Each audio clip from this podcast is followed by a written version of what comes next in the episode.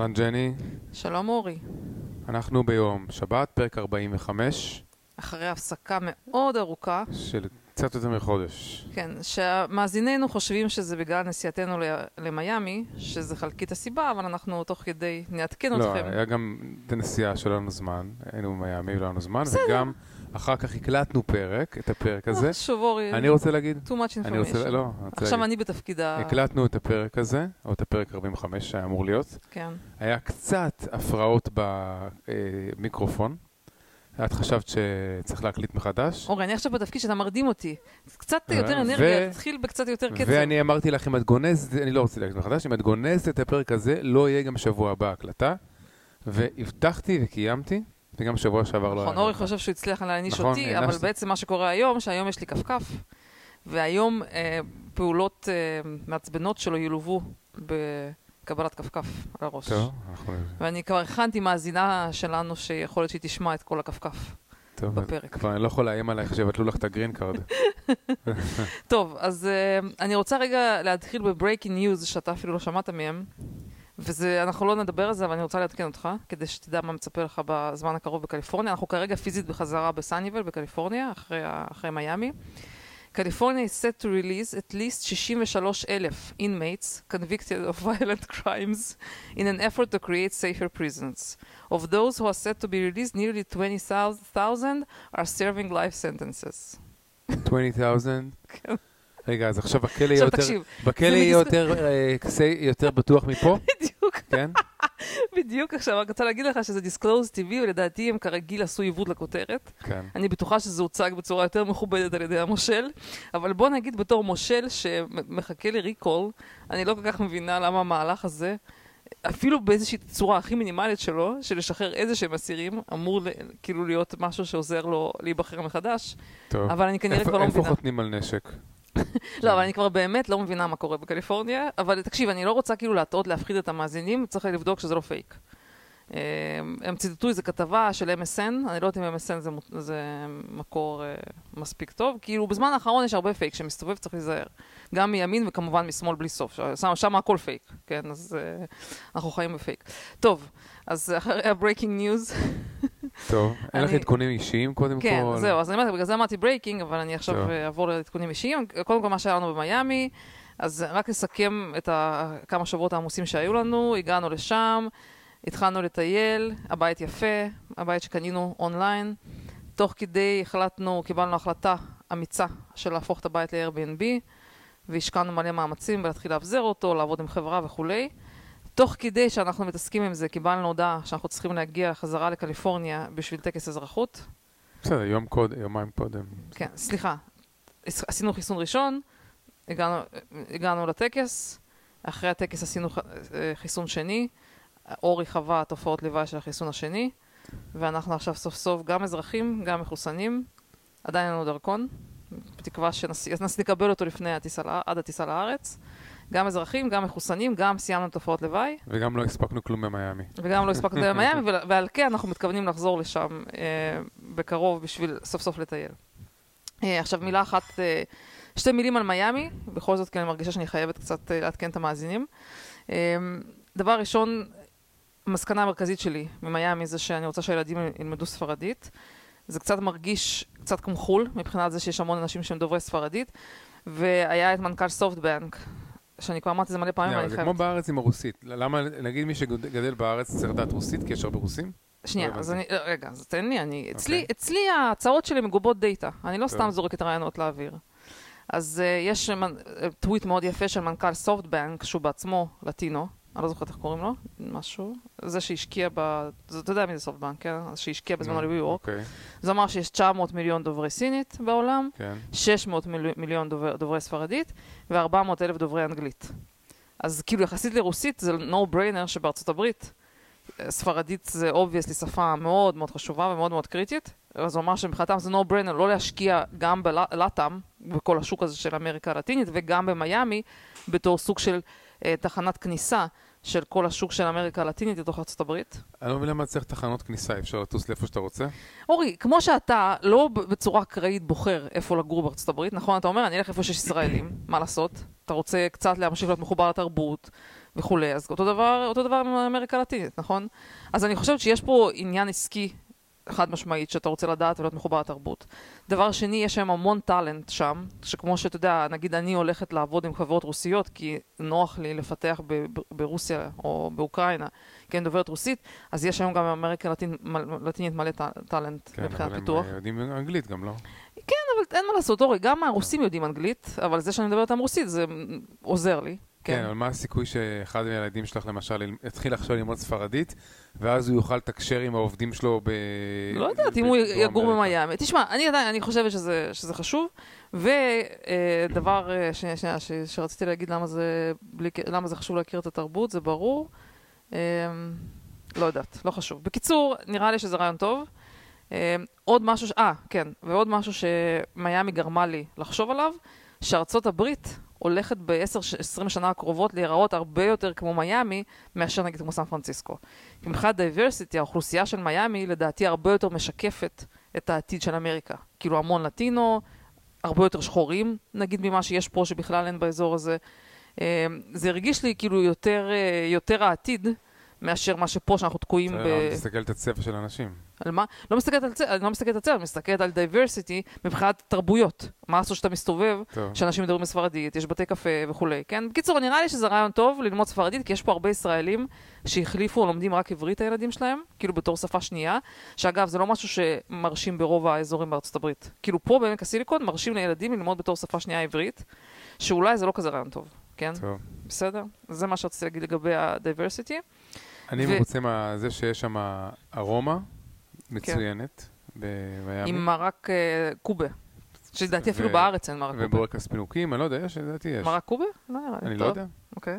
וגם את החומוס הכי טוב באמריקה עד היום. חומוס אצ'לה. אחלה. אצ'לה, אני כן. צוחקת. כן. אני- יש שם הרבה ישראלים, אז זה כאילו ישראלים שהם לא הייטק, זה ישראלים יותר כאלה של עסקים קטנים, כאילו הרבה ביביסטים.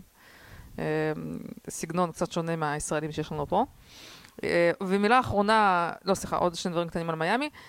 יש שם כרגע, קורה שם עכשיו משהו מדהים, מדהים, מדהים, מדהים, של אה, המייור שלהם, של, אה, שהוא התחיל בטעות בטוויטר, איזו תנועה של לנסות לגרום, לגרום, לגרום לאנשי טק לעבור למיאמי, ונראה שזה הצליח לו, ויש עכשיו מיאמי טק וויק, והם כאילו מפרסמים ומלא יזמים שם, ומלא משקיעים, והסיבה שאני חושבת שלמיאמי יש סיכוי להצליח כמקום של השקעות, מכיוון שזה מקום מגניב למשקיעים לגור בו. הרי קטע של השקעות זה גם מתחיל לא רק ביזמים, גם מתחיל במקום שאיפה יש את הכסף לקבל את ההשקעה. שנים זה היה פה בסנד היל רוד בפאלו אלטו, באזור שלנו, ונראה שהם כן רואים במיאמי בתור אופציה מגניבה, כי יש שם גם תרבות וגם אומנות וגם מזג אוויר מגניב, והרבה התיישבו שם וקנו לעצמם בתים, אולי אפילו הם לא יגורו שם תמיד, או קבוע, אבל מספיק שהם נמצאים שם שלושה ארבעה חודשים בשנה, זה מספיק בשביל לגרום לאנשים לעבור לשם. ונראה שממש ה mayor כאילו פשוט הצליח, אני קוראת לזה to hype למוות. את הרעיון הזה, הם פשוט בלי סוף עשו טוויטים ושיתפו ותמונות והכל, ואני חושבת שמה שקרה שבטוויטר, אנשים לא מבינים את הכוח של הטוויטר, וגם לפעמים כשאתה רואה טוויט שיש לו רק 50 לייקים, אנשים אחרי זה משתפים את כמות ה views שיש לטוויט, וזה יכול להיות מיליון views. כאילו, אנשים לא קולטים כמה לאיזשהו טוויט מפגר, שיכולים מיליוני אנשים להיחשף לזה. ואני חושבת שזה פשוט גרם למלא אנשים להגיע לשם, כן? אז בקיצור זה מדהים לראות את זה. הוא עובד גם מול הזמן, מול אה, שעון הזמן, איך קוראים לזה? כן, עד שפה הכל חוזר, נכון. גם שחוזר פה, כן. וגם שנהיה חם שם בקיץ. כן, אבל אני באמת חושבת ש... אני חושבת שכאילו אתה לא... כאילו don't bet against Twitter. כאילו אם, אם הדבר הזה הוא כאילו כזה סוג של ויראלי וסוג של טרנדי, זה בטוח גורם לאנשים אה, להתחבר לזה. כנ"ל אחת, הסיב... אחת הסיבות שלדעתי הביטקוין הצליח, זה שהוא פשוט היה hyped למוות בטוויטר, ומספיק אנשים פשוט קנו את זה. אוקיי, אז זה, זה המסקנה שלי. אה, ובאמת בהזדמנות זו, אני רוצה להגיד, אה, ועוד דבר קטן שאני רוצה להגיד על מיאמי, שהוא גם מעניין. אמ, זה הסיפור של כל הקטע של climate change ושל אנשים שחוששים אה, מזה שהכל שם ישקע. כאילו כל הזמן אנשים חוזרים על זה שתכף אתם תשקעו מתחת למים והכל יוצף והכל. וכשאתה מדבר, מדבר שם על זה עם אנשים זה מדהים לראות את הניגודיות שאומרים מה, climate איזה שטויות, איזה הצפת. אתם תכף בקליפורניה תמותו ברעידת אדמה ויש לכם שם שריפות. כאילו כל צד בטוח שהשני תכף יש לו תדמית כזאת נורא שלילית. לגבי הצד השני, והוא בטוח שאצל השני המצב הרבה יותר גרוע ממנו, נראה לי שהתקשורת הצליחה לבנות את התבניות האלה, אז אה, לא שאף אחד פה לא מת מרעידות אדמה, וכנראה גם שם לא מהצפות, אז קצת נרגעתי מההצפות האלה, הייתי ממש בסרטים. טוב, אה, מה רציתי להגיד? אה, כן, כאילו אולי זה כן זמן להגיד כמה מילים על הביטקוין, כי הוא בשיא של כל הזמנים, כל התיק שלנו. לא בדיוק, אבל בסדר. לא יודעת, התיק שלנו בשיא של כל הזמנים, בזכות בסדר. אתיריום. שנייה, אני רוצה להגיד כן. שיש לנו מיליון נושאים, לא- לי אין כן. רשימה, הרשימה כן. אצלך, מיליון כן, נושאים, כן. אז בואו לא ניתקע, נעשה כן, כאילו... אני מתקדמת, בגלל זה, אבל אני רוצה כן. כן לדבר על הביטקוין, כן. כי באמת, מה לעשות שהוא אין פשוט אין נורא בעיה. גבוה, כן? כאילו, מה קרה? מה קורה עם הביטקוין? למה הוא נורא גבוה? זה כאילו ההסבר הטריוויאלי כביכול שכולם אומרים, תראו את האינפלציה. אין מה לעשות, כמה שמנסים הפד וזה להגיד שאין אינפלציה, ברור שיש אינפלציה, יש במיוחד האינפלציה הוא בדברים שקשורים לחומרי בני- בניין. לא יודעת, במה שם, מה זה למ... למ- למבר, נו, בעצים. מה זה כן. למבר בעצם? כן, אבל יש, אני ראיתי רשימות של ממש מאות אחוזים, עלייה של מאות אחוזים בדברים שהם כאילו real economy, כן? כולל מחיר הקפה, ולאט לאט אתה מתחיל לשמוע מחברות אומרות אין מה לעשות, אנחנו כאילו ניסינו להחזיק את המחיר ולא להפיל אותו על... אה, ולא להפיל אותו כאילו על הצרכנים, אבל אין לנו ברירה, אנחנו נתחיל, נצטרך להתחיל להפיל. יש וה- קשר לביטקוין, אבל זה לא הקשר... לא, אני אומרת, יש טענה שזה קשור לאינפלציה. בסדר? כן. אני אגיד מה הדעה שאני יודעת, וכאילו, כאילו, כי הביטקוין, כל הסיפור שלו, זה כאילו שזה הגנה נגד האינפלציה. אז אתה אומר, הנה, יש אינפלציה, הביט, כאילו, זה כאילו מסביר את זה, כן? אבל אני חושבת שבפועל, הסיבה האמיתית של מה שקורה לביטקוין, זה פשוט הקטע של הנטוורק אפקט, וזה במובן מסוים קצת כמו הקורונה. מה זאת אומרת? כמו שהקורונה היה הרבה זמן, זה היה כאילו התבשל, התבשל מתחת לפני השטח, כל ה exponent הזה של הקורונה. ופתאום יום אחד כולם יהיו חולים, כן? וזה כבר היה too late לעצור את זה, כאילו, כאילו האפקט כאילו השפיע. אני חושבת שמה שקרה עם הביטקוין, הרבה מאוד אנשים התבשלו בזה, זה קצת קנה, עוד איזה חברה קצת קנתה, וכאילו היה בטוויטר, בכל מיני social networks, זה היה hyped מאוד. ועוד קצת אנשים הצטרפו ועוד קצת אנשים הצטרפו, ופתאום בבת אחת אתה רואה פתאום שכולם בתוך הדבר הזה. כאילו נראה לי שאנחנו רואים עכשיו פשוט adoption, אין מה לעשות. יותר ויותר אנשים רוצים להחזיק, רוצים לקנות, ולקח לזה כמה שנים להיכנס, וזה הצליח. זו התחושה שלי. כן, אם אה, יש חברות שרוצות כמו טסלה, שמחזיקות חלק מההחזקות שלהם, כאילו, כן. גם כנגד אינפלציה וגם בכלל, כי הם מאמינים בזה, diversi, אז- כאילו diversification, אז אנחנו יודעים על זה רק באיחור, אחרי שהם מודיעים אחרי כמה חודשים שהם נכון. קנו בדוח... בדוח עכשיו ה- יש כל הזמן שמועות, אולי פייסבוק, כן. אולי עליבאבא, אולי זה, אבל אני חושבת שפשוט באמת, כאילו, זה לקח זמן עד שזה תפס, אבל ברגע שזה תופס, אנשים כאילו, כמו עם הקורונה, שהם לא הבינו את הכוח של אקספוננט, או לא הבינו את הכוח של נטוורק אפקט, שכאילו, אתה יודע, קצת פה, קצת פה, ו- ופתאום כולם, אותו דבר קורה בקריפטו. ואני חושבת כאילו שהדבר הבא, שאני מרגישה שהקצב של הדבר הזה כל כך מהיר, שאני כל כך מאחורה, שהדבר הבא זה כבר באמת כל מיני קוינס, אבל קוינס כאילו שהם מעניינים, ויותר, שנייה, רגע, תן לי להגיד. ושהם כאילו, יותר, לא עכשיו כל מיני שטויות, כן, שכל חרטא משח, משחררים. ואני מרגישה שאני לא מספיק מכירה את כל, הדבר, את כל הדברים האלה, ואנחנו כאילו עכשיו, כאילו אני מתחילה להתייעץ עם אנשים, ואני כאילו רוצה להשקיע בכל מיני coins, אבל חוץ מ-XLM שאתה דיברת עליו באחד הפרקים בעבר, תכלס אנחנו לא מכירים מספיק. אני גם לא רוצה להשקיע. בשום coins אחר. כן, מה זה? לא, ויש אתיריום, ברור, כן? עכשיו, אתיריום הוא דווקא כן. זה שעלה נכון, כוכב בזמן נכון. האחרון. שגם כאילו זה לא ברור למה, אבל יכול להיות בגלל שעם כל ההייפ של ה-NFT, זה יכול להיות שאנשים יותר רואים שימושים, פלוס האתיריום 2, שהם מתקדמים כנראה לאט לאט, ואנחנו אפילו היום מהמם. אה, קיבלנו שאנחנו כאילו הגענו, היינו ב standby לתהליך שנקרא staking באתיריום 2, שאתה יכול להחליט שאתה, חלק מהאתיריום שלך אתה שם אותו כאילו ומאפשר ל- למישהו להשתמש בו בשביל לעשות mining. ואז אתה מרוויח אחוזים. נגיד, הם מבטיחים לך עד 6% שנתי, לא ברור מה... שש או שבע? 6. שש. אוקיי. עד 6% שנתי, וזה גם לא ברור כאילו אה, אם זה עד 6, או אולי זה 1, כן, אני כן. לא יודע. כן.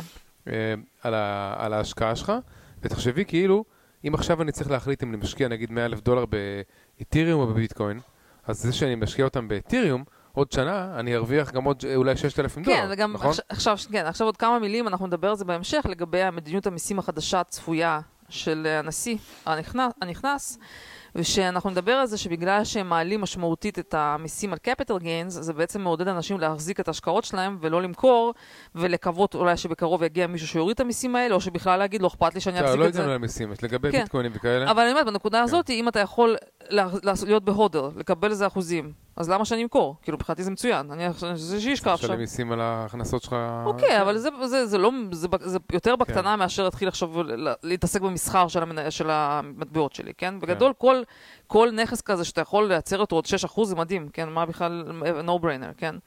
אז, אז זה נקודה... ש... אני גם רוצה להגיד משהו על ביטקוינים וכאלה. כן, אוקיי. שאני ראיתי איזה קטע, כנראה ששודר בטלוויזיה של ביל מאר, ביל מאר, כן, דיברו על זה. שהוא כאילו לגמרי במשך איזה שמונה או עשר דקות דקה, תקף את הביטקוין קשות, כן? עכשיו זה ברור לי, אה, לדעתי מצאתי שם לפחות איזה כמה דברים שהם ברור, זה הכל בפופוליזם לא הזה של ה-climate change. ולא מדויקים, כן? כן. גם, כאילו, הוא גם אומר, אין לזה ערך, אין לזה... עכשיו, מה ההבדל ל- לנייר של הדולר? אין לזה ערך כמו שלנייר של הדולר אין ערך, אוקיי? גם לנייר הזה אין ערך, נכון? או כל מטבע אחר. וגם הוא אומר שאה, ולבצע עסקה בביטקוין, זה, לא, זה עולה פי 100 משזה עולה לא, עסקה כי בוויזה. ב-climate change, זה- אבל זה הכל נורא פופוליסטי. אבל, אבל כן, כל, הט, כל הטיעונים שלו, ממש אחד, חוסר אחד, הבנה. אחד, חוסר הבנה. הכל, הכל טיעונים חלשים מאוד, נכון. ולג... וזה מראה שהוא כנראה לא קנה ביטקוין, והוא מפס... נכון, אני גם- אני. גם חושבת שמה שקורה בביטקוין זה נכון, ש- שאנשים, עדיין יש עכשיו אנשים שיוצאים נגד זה, לדעתי זה... זה טעות שהם עושים את זה, הם עושים לעצמם כאילו את השם, כאילו לתת למישהו הצעת השקעה גרועה זה לא, זה לא כזה חכם. אבל אני חושבת שאחת הסיבות שאני מרגישה שהביטקוין כנראה ניצח עד כדי בעיות טכנולוגיות שיכולות להתגלות בהמשך, שזה דיברנו על זה, שזה עד- עדיין סיכון גבוה והוא לא, לא, לא ירד, או לא משנה, הביטקוין או הקריפטו, זה שפחות ופחות אנשים מרגישים בנוח לדבר נגדו. כאילו, אם נגיד לפני חמש שנה היו מלא אנשים שהיו צוחקים על זה, ויורדים על זה, ועושים שורטים ומה שאתה רוצה, עכשיו אנשים מרגישים שהם לא רוצים להיות האלה שבעוד חמש שנה יצחקו עליהם, נגיד אם זה יהיה שווה, כאילו... אריאל? תחליט שם. אה, הם לא רוצים להיות האלה, כאילו שיצחקו עליהם שהם, שהם הימרו נגד הדבר הזה, כן? אז אני חושבת שהכמות הלכה וירדה, שזה זה כאילו פתאום נהיה לא טרנדי לצאת נגד הביטקוין. אה, אז, אבל היום כן צריך להגיד שכן יש היום אופוננט חזק לביטקוין, שמי שדיבר היום זה וורן באפט, היה להם את הכנס השנתי, והם אמרו דברים לא טובים על הביטקוין, שזה זוועה וזה הורס את העולם, אבל שוב, לדעתי יש, יש סיכוי שהוא ראה את ביל מאייר, כנראה שהדעות שלו הגיעו משם, ויורדים עליו ממש אנשים עכשיו ואומרים כאילו, we need to stop listening to Buffett, and man, מה זה מנגר? זה כנראה העוזר שלו, for investing advice, software changed the game and left them behind, והם גם אומרים כאילו, מאז 2008, באפט בכלל כאילו... ביצ... פחות טוב, עשה פחות טוב מנסדק, עשה 848 דולר, 848 אחוז. אתה קולט שמאז 2008, הנסדק עשה 848 אחוז, אני כאילו בהלם, כן? אה, מה זה SPY? אני לא יודעת מה זה SPY. S&P, לא? S&P? למה ככה כן. כותבים SPY? לא יודעת מה, לא, 400... SPY זה אולי אחד מה... whatever. אז זה אמר ETF ים שהם, עשו 444 אחוז, כן. וברק, וכאילו, ובאפט עשה 388 אחוז. אומרת, כאילו, כאילו הוא לא... לא עשה שום דבר גאוני כבר הרבה זמן, כאילו, כאילו שלא ישחק אותה, שהוא איזה משקיע אגדי, וגם אמרו שחצי מההחזקות שלו זה אפל, אמרו, "כ- כאילו, בסדר, זה שאתה מחזיק באפל זה לא איזה גאונות הדור, שבזכות זה הצלחת להרוויח כמה מאות אחוזים על ההשקעות שלך. בקיצור, אנשים אומרים שבגדול, כאילו, בומר, כאילו, זה שהוא כאילו לא נגד זה, זה לא, לא באמת דעה עמוקה ומתוחכמת, אוקיי? בסדר, דיברנו על הביטקוין, דרך אגב, היום אתה יודע שזה אחד הבמאי, חג הפועלים שמח. אם הייתי עכשיו בברית המועצות, היינו הולכים לאיזו הפגנה יפה, עם דגלים אדומים, לצעוד גם באמצע היה. היה כל מיני הפגנות של קומוניסטים עכשיו, היה איזה משהו כזה. כן, ברור. אה, אז זהו, אז אני, אז כאילו, נראה לי שב-1 במאי, זה הנושא הבא שרשום אצלי, זה, כאילו, אני קוראת לזה מצב האומה. מה מצב האומה בארצות הברית? כאילו, לאן הגענו? כן, אז כמה, כמה ככה סנפשוט של דברים הזויים בעיניי. זה דבר ראשון שיש את התוכנית SNL, נכון? שאני זה בטוחה ש... יכול להיות שזה פייק, מה שאת אומרת, כי- כי סקוט אדמס אומר שזה כנראה לא נכון, ה- הידיעה הזאת, אוקיי. זה לא מדויק, אני, לא חשוב, אני לא רוצה להיכנס לזה, אבל בגדול מה שנראה שאנשים, שאילון מאסק אמור לארח את ה-SNL, ופתאום יש שם כל מיני עובדים שכאילו מרגישים אה, שזה, שהם לא רוצים להשתתף בתוכנית הזאת, כי כאילו אילון מאסק עכשיו בארצות הברית של 2021, אילון מאסק הוא נחשב דמות שהיא controversial, ואולי הם לא רוצים להשתתף בהפצת הדעות המזעזעות שיש לקפיטליסט החזירי הזה, שדופק את העולם וקונה ביטקוין ולא יודע את כל הדברים שיש להם נגדו, כל השנאה נגד אילון מאסק, כאילו על אף כל תרומתו על, לעולם והגאונות שלו, ולצורך העניין, הייצוג של אמריקה, כמו שאם היית אומר, כאילו, מי זה בן אדם שמייצג את אמריקה, זה יזם מהסוג, של, מה, כן, אז הנה, הוא. לא משלם את הפייר שייר שלו. בדיוק. אז אני אומרת, קודם כל, לדעתי זו בושה שב-2021, כאילו, אילון מאסק נחשב controversial figure בארצות הברית, באליטות. כאילו, מה זה SNL? זה האליטות, זה לא איזה fringe group, זה כאילו אנשים שהם קובעים כאילו דעת הקהל, מה זה פייר והכל, מבחינתי אני מזעזע, ואפילו, גם אם כאילו... אין לי בעיה שיש לו דעות הזויות. בסדר, יכול להיות שיש לו דעות שאנשים לא אוהבים. אבל מפה ועד להגיד שהוא controversial, לדעתי זה בושה אבל לזה. אני חושב שזה לא היה. מה שאת אומרת, זה כן היה, אני לא רוצה להיכנס לזה. זה אני אחרי זה אסביר לך. אני חשבתי על זה, אני אסביר לך למה זה כן היה. טוב. אני לא רוצה להיכנס לזה. אני יודעת נקודה הזאת. זה דבר ראשון. דבר שני, אז. היה מספר 2, שהמושלת של אה, סאוס דקוטה תובעת, קריסטי נואם. כן, תובעת את אה, ממשל ביידן על זה שהממשל הפדרלי אסרו עליהם לערוך אה, מופע זיקוקים ב-4th of July, ב monument הזה שם של... אה, מאונט ראשמור. כן.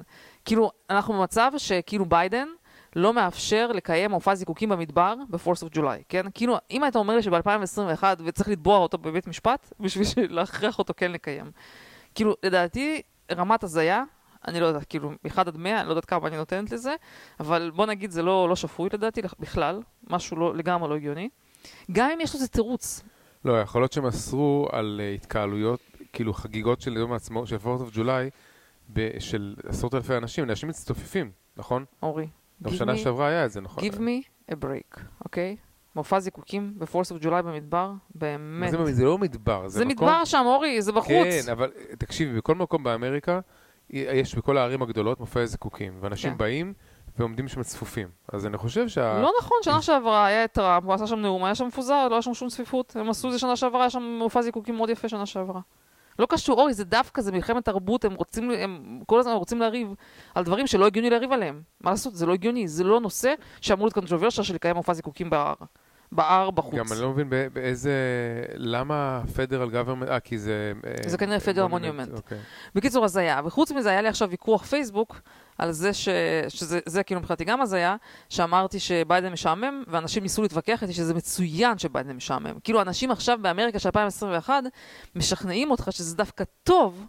של- להיות משעמם ובינוני ולהציע רעיונות גרועים. זה מה שכל ה-ynet והשמאל וחדשות ערוץ 2 בארץ מדברים, הפרשנות שלהם על הנאומים של ביידן. וה- כן, כן, אתה שזה קולט... טוב, ש- כן, שזה דווקא... כן, זה דווקא טוב שזה סוף סוף משעמם כן. פה, סוף סוף אין שום דבר, זה, נמשיך. כאילו, אני אומרת, כאילו שאמריקה תחגוג בינוניות, זה מבחינתי כאילו הזיה, בסדר? לא, אה, ג'ני, אז אם תיקח את הקטע, אני לוקח את הדעה הנגדית כדי להסביר לך מה החשיבה.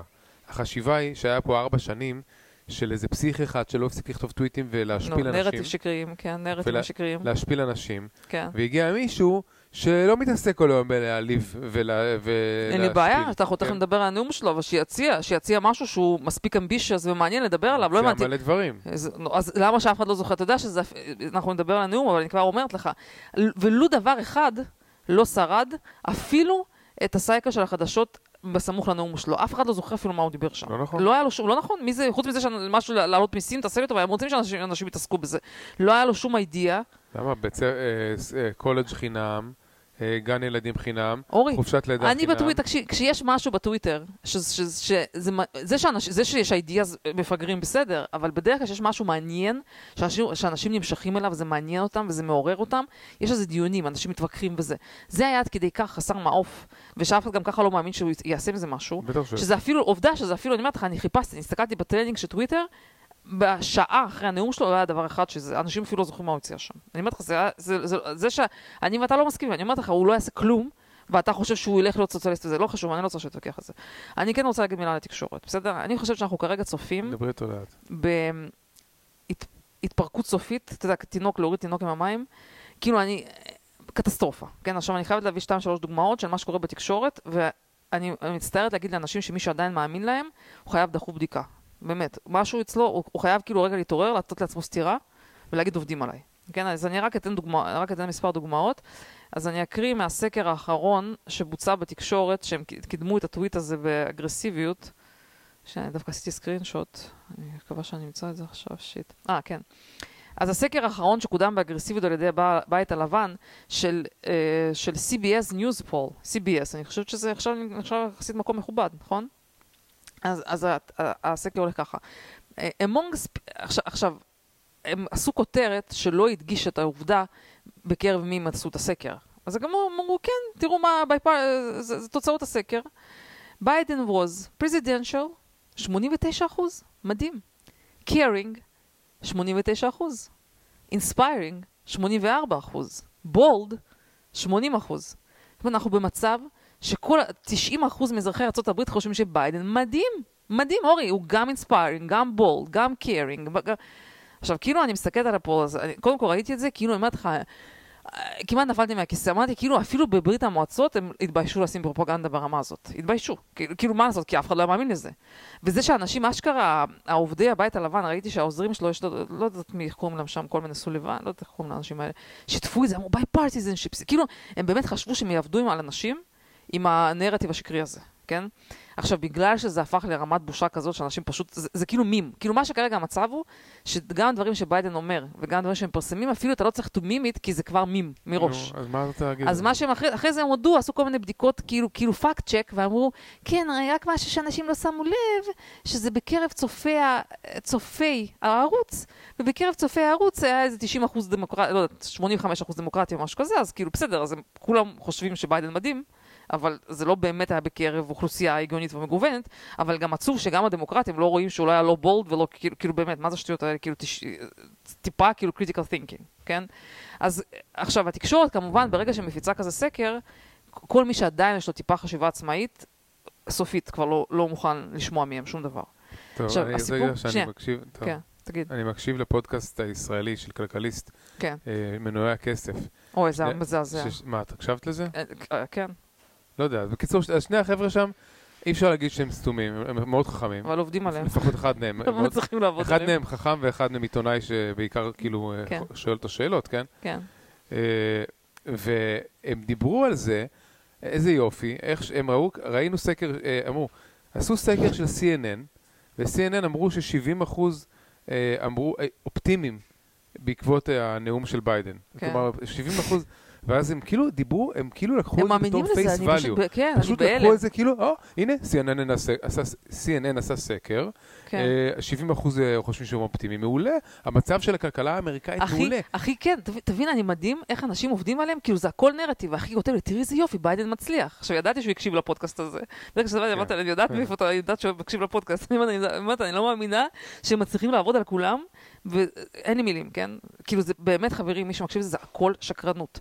יכול להיות שהדמוקרטים חושבים שהוא עושה עבודה טובה, אבל כל הרפובליקנים שלא הצביעו לו, אף אחד מהם לא חושב שהוא עושה עבודה טובה, כולם מזועזעים, חושב, חושבים שהוא פסיכופת, סוציאליסט, דיקטטור, והולך להפוך את ארצות הברית למדינה סוציאליסטית. לא, כן? אפילו AOC מופתעת לטובה שהוא כל כך סוציאליסט. כן, לא משנה, זה הכל נר... כן. הכל נר... אורי, הכל נרטיב, שום דבר מזה לא באמת. אז הסיפור הראשון זה באמת הסקרים המבישים האלה, שהם ברמת מים כבר, שאף אחד לא מאמין להם. הסיפור השני שדיברנו עליו פעם שעברה, שאני לא רוצה לחזור על כולו, אבל הוא כן חשוב, לה... כן חשוב לה... להעיר את האנשים, זה שתוכנית 60 Minutes תפרה סיפור לחלוטין שקרי למושל פלורידה, ממש פשוט, ואחרי זה, אחרי זה כאילו הפריחו את כל השקרים שלהם, כולל דמוקרטים שהם בפלורידה, שאמרו שזה רמת השקרים הגיעה לרמה כזאת שהם נאלצים כאילו to debunk ולהגיד שזה שקר. ושוב, אני לא רוצה להיכנס לסיפור אמיתי, אבל זה פשוט לא להאמין את רמת השקרנות והמניפולציה שהייתה בכתבה הזאת, כולל לחתוך חתיכות מהנאום שלו, לא מהנאום שלו, מתשובה שלו במסיבת עיתונאים, כדי שזה יישמע, ישרת את הנרטיב שלהם, והשמטה של כל מה שלא משרת את הנרטיב.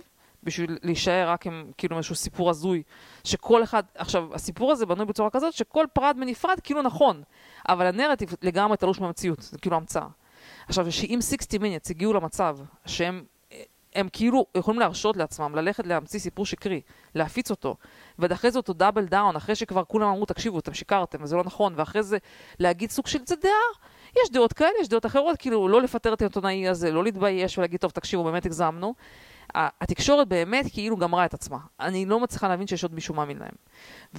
ולסיכום של הנקודה הזאת, אני רוצה להגיד עוד נקודה הזאת, הזאת לא רק שהתקשורת הרסה את עצמם, בעצם כל המוסדות בניסיון שלהם להרוג את טראמפ, להרוג כאילו במרכאות, לגמור אותו, הרסו את עצמם. ראינו מה קרה לאוסקר, נכון? שגם הפסיקו לעשות סרטים מעניינים, כי כל הסרטים שלהם לא עוסקים ב entertainment, שזה המטרה שלהם בכל מיני דברים שהם יותר uh, קידום של מטרות והכל. אה, לפני האוסקר, כן. בואי, שנייה, זה כן. התקשורת, אני רוצה כן. לספר בקצרה, אני יודע לספר בקצרה, ג'ני, כן, את הסיפור עם Project Veritas ואת הדבר האחרון שקרה, ההתפתחות האחרונה שקרה. אוקיי. Project Veritas, הם מנסים לחשוף כל מיני whistleblowers שיש ב- ב- בשמאל בעיקר, CNN, בתקשורת, בכל מיני מקומות. היה להם איזושהי כתבה אה, לפני כמה חודשים, שהם חשפו ממש מישהו במיניאפוליס, שהוא אה, משלם, על, עושה ballot harvesting, ומקבל כסף על כל, על קולות, על, על ballots שנותנים לו, בשביל להצביע למי ש, שמשלם. 200 דולר ל ballot, משהו כזה, כן. כן. אוסף של ballots, והקליטו אותו, אומר, את זה, וראו אותו, והווידאו, והכל ברור, כן? בכתבה שלהם. אין, אין, אין כאילו מה... שוב, מה זה, יכול להיות שזה הכל, יש כן. סיכוי שזה שק- שקרנות, אבל בוא נגיד, זה רמה עיתונאית סבירה, כן. זה רמת עכשיו, תחקיר סבירה. הניו יורק טיימס על זה כתב כתבה בעמודי החדשות שלו, לא ב opinions, כן? על כ... והוא השתמש במילה deceptive, כן? אה, אה, ושקר ו fake ו deceptive בהתייחסות ל evidence ש Project Veritas הביא, אוקיי? אז Project Veritas, ג'יימס אוקיף, אז הוא תבע את הניו יורק טיימס על defamation, על, על הוצאת דיבה. אז זה שאתה לא יכול להיות שכותב לך בעיתון שאני deceptive, כשאני לא deceptive, כי אני אמרתי את האמת. לא, זה כן? נקרא, זה אסור להם, זה נקרא הוצאת דיבה. נכון. זה הנקודה היחידה, נכון. הם מאוד מתוחכמים, העיתונאים היום מאוד מתוחכמים, אוקיי, מאוד קשה לתבוע אותם, אבל לפעמים הם טועים. נכון, אז שנייה, אני רוצה להגיע ל point. כן. אז הוא תבע אותם על הוצאת דיבה, הם נאלצים כאילו לענות והכל, והדבר המעניין האחרון שקרה בהתפתחות הזאת, שבתשובה שלהם שהם אמרו, כן, הם אמרו בעצם, מודים שהם הכניסו opinion לכתבה, שהכתבה נמצאת בעמוד של ה news, לא במוסף כן. של ה opinions, אוקיי? כן. זאת אומרת, בעצם פעם ראשונה, מה שהדבר ההיסטורי פה שקרה, שניו יורק טיימס בעצם באופן רשמי, בכתבה, בתשובה רשמית לבית המשפט, מודה שה news שלו זה opinions. רגע, אני אוקיי? רוצה להגיד, לך... אז מה זה אומר עליו על כל ה fact checking? אם ה news שלך זה opinion, כן? רגע, אני רוצה להגיד לך, רק תדע שזה לא כזה מהפכני מה שאתה אומר, שעד היום יש לי איזה חבר uh, שמתווכח איתי כל הזמן בפייסבוק על כל מיני דעות, והוא תמיד uh, מביא, מסתבר שטאקר, מתישהו תבעו אותו, על uh, גם כן משהו כזה, הוצאת דיבה, דיבה, והם בדיוק הביאו את אותו, אותו הנימוק, ואמרו, אל תיקחו את הדברים שאנחנו אומרים כאילו ב face value, זה כאילו, אצלנו זה opinion, כן? כן. והוא תמיד, וכאילו הביא את זה בתור דוגמה, למה טאקר קרלסון שקרן, אבל טאקר קרלסון הוא באמת opinion, אף אחד, הוא לא מתחזה. טאקר קרלסון מעולם לא התחזה לחדשות, לדעתי, לדעתי הוא, הוא אומר שהוא opinion show. כן. אז uh, אני חושבת שזה, כאילו, אבל אנשים כל הזמן משתמשים בלהראות שכאילו שקרן, אבל ניו יורק טיימס, שוב, הם מציגים את עצמם. לדעתי, שוב, אני מקווה שהרוב הם יודעים שזה opinion, כן, שזה לא חדשות, אבל לא יודעת, לא, נראה שאנשים לא יודעים, כמו שהם מאמינים ל-CBS, ומאמינים ל-60 Minutes וכל הדברים האלה. כן, אז הבאת לי פה הנחתה יפה לנקודה שרציתי לדבר עליה, באמת הסיפור הזה של Project uh, Veritas וג'יימס אוקיפי, איך קוראים לו? אוקיף. אוקיף. שהוא יהודי אגב, הזכרתי את זה גם בעבר. אז אני חושבת שלשניהם יש טוויטר account, וטוויטר סגרו לפחות את Project Veritas, אני לא יודעת אם הם סגרו את ה account הפרטי. גם. שניהם. הם סגרו אותו והוא banned for life. ולדעתי לא בטוח שהם הסבירו לו למה, אבל הם כאילו ביטלו אותו for life. עכשיו, זה בדיוק עוד דוגמה של institution, שכאילו גם... אה, הם אמרו לו ש... שהם השתמשו אה, בחשבונות, אה, ב fake accounts. הם אמרו שכאילו סגרו להם את החשבון, כי, משת... כי היה להם איזשהו שימוש ב fake accounts, אה, כן. והוא תובע אותם, כי... גם את טוויטר הוא תובע. ה defamation, כן. בגלל שהוא לא עשה את זה. אני לא פייק, הוא אומר, אני לא פייק, למה אתה אומר שאני פייק? שאני פייק, אז... אז כן, אגב, מה שגרם, מה שהיה הטריגר של טוויטר לסגור את החשבון שלהם, זה שהם עשו כתבת תחקיר נגד CNN, לקחו כתבת שדרך טינדר התחסתה, כאילו התחילה לצאת עם אחד העובדים ב-CNN, והקליטה אותו במספר, במספר פגישות שהוא מספר, שהוא ממש אומר, CNN זה פרופגנדה, טראמפ לא היה יפסיד בבחירות אם, לא, אם אנחנו לא היינו מתגייסים לעשות פרופגנדה נגדו. ועכשיו אומר, הפרופגנדה החדשה שלנו הולכת להיות, הולכת להיות ש-climate change זה כאילו הבעיה של, של ארצות הברית. כן. כאילו, אז הם הפיצו את הסרטונים האלה, כאילו, עכשיו תשמע, אני, זה, ופשוט, הם חייבים להשתיק את זה כנראה, ופשוט uh, ביטלו את החשבונות בטוויטר. אני כמובן הספקתי לראות את כל זה. אחת היתרונות של טוויטר, גם שהטוויטר, בגלל שהם חברה יחסית כושלת, לא, הם לא מצליחים, בניגוד לפייסבוק, שמצליחים לחסום את הידיעות לפני שהן מתפרסמות, לטוויטר לוקח קצת זמן להגיב, וזה בדרך כלל מספיק להגיע אליך עוד לפני שמבטלים את זה. בסדר, זה בסוף מגיע כן. לטלגרם, זה לא... כן, אבל בכל מקרה, מה, שאני רוצה להגיד על טוויטר, זה דוגמה של מוצר שבעצם הורס את עצמו, ומוכן בשם שנאתו או בשם הרצון שלו לרצות את הממשל כרגע, או בשם הרצ... חוסר היכולת שלו לעמוד נגד עובדים קולניים, שלא אוהבים את זה שיש דעות שהם לא אוהבים. סתם אשליה של אידיאולוגיה. נדמה להם שהם... אה, כן, אבל אני חושבת שזה בעיקר מגיע מהעובדים בפנים, שפשוט לוחצים להעיף כל מיני דברים שהם דעות שהם לא אוהבים, והמנכ"ל שלהם כזה מערפן שלא מסוגל להתמודד עם זה.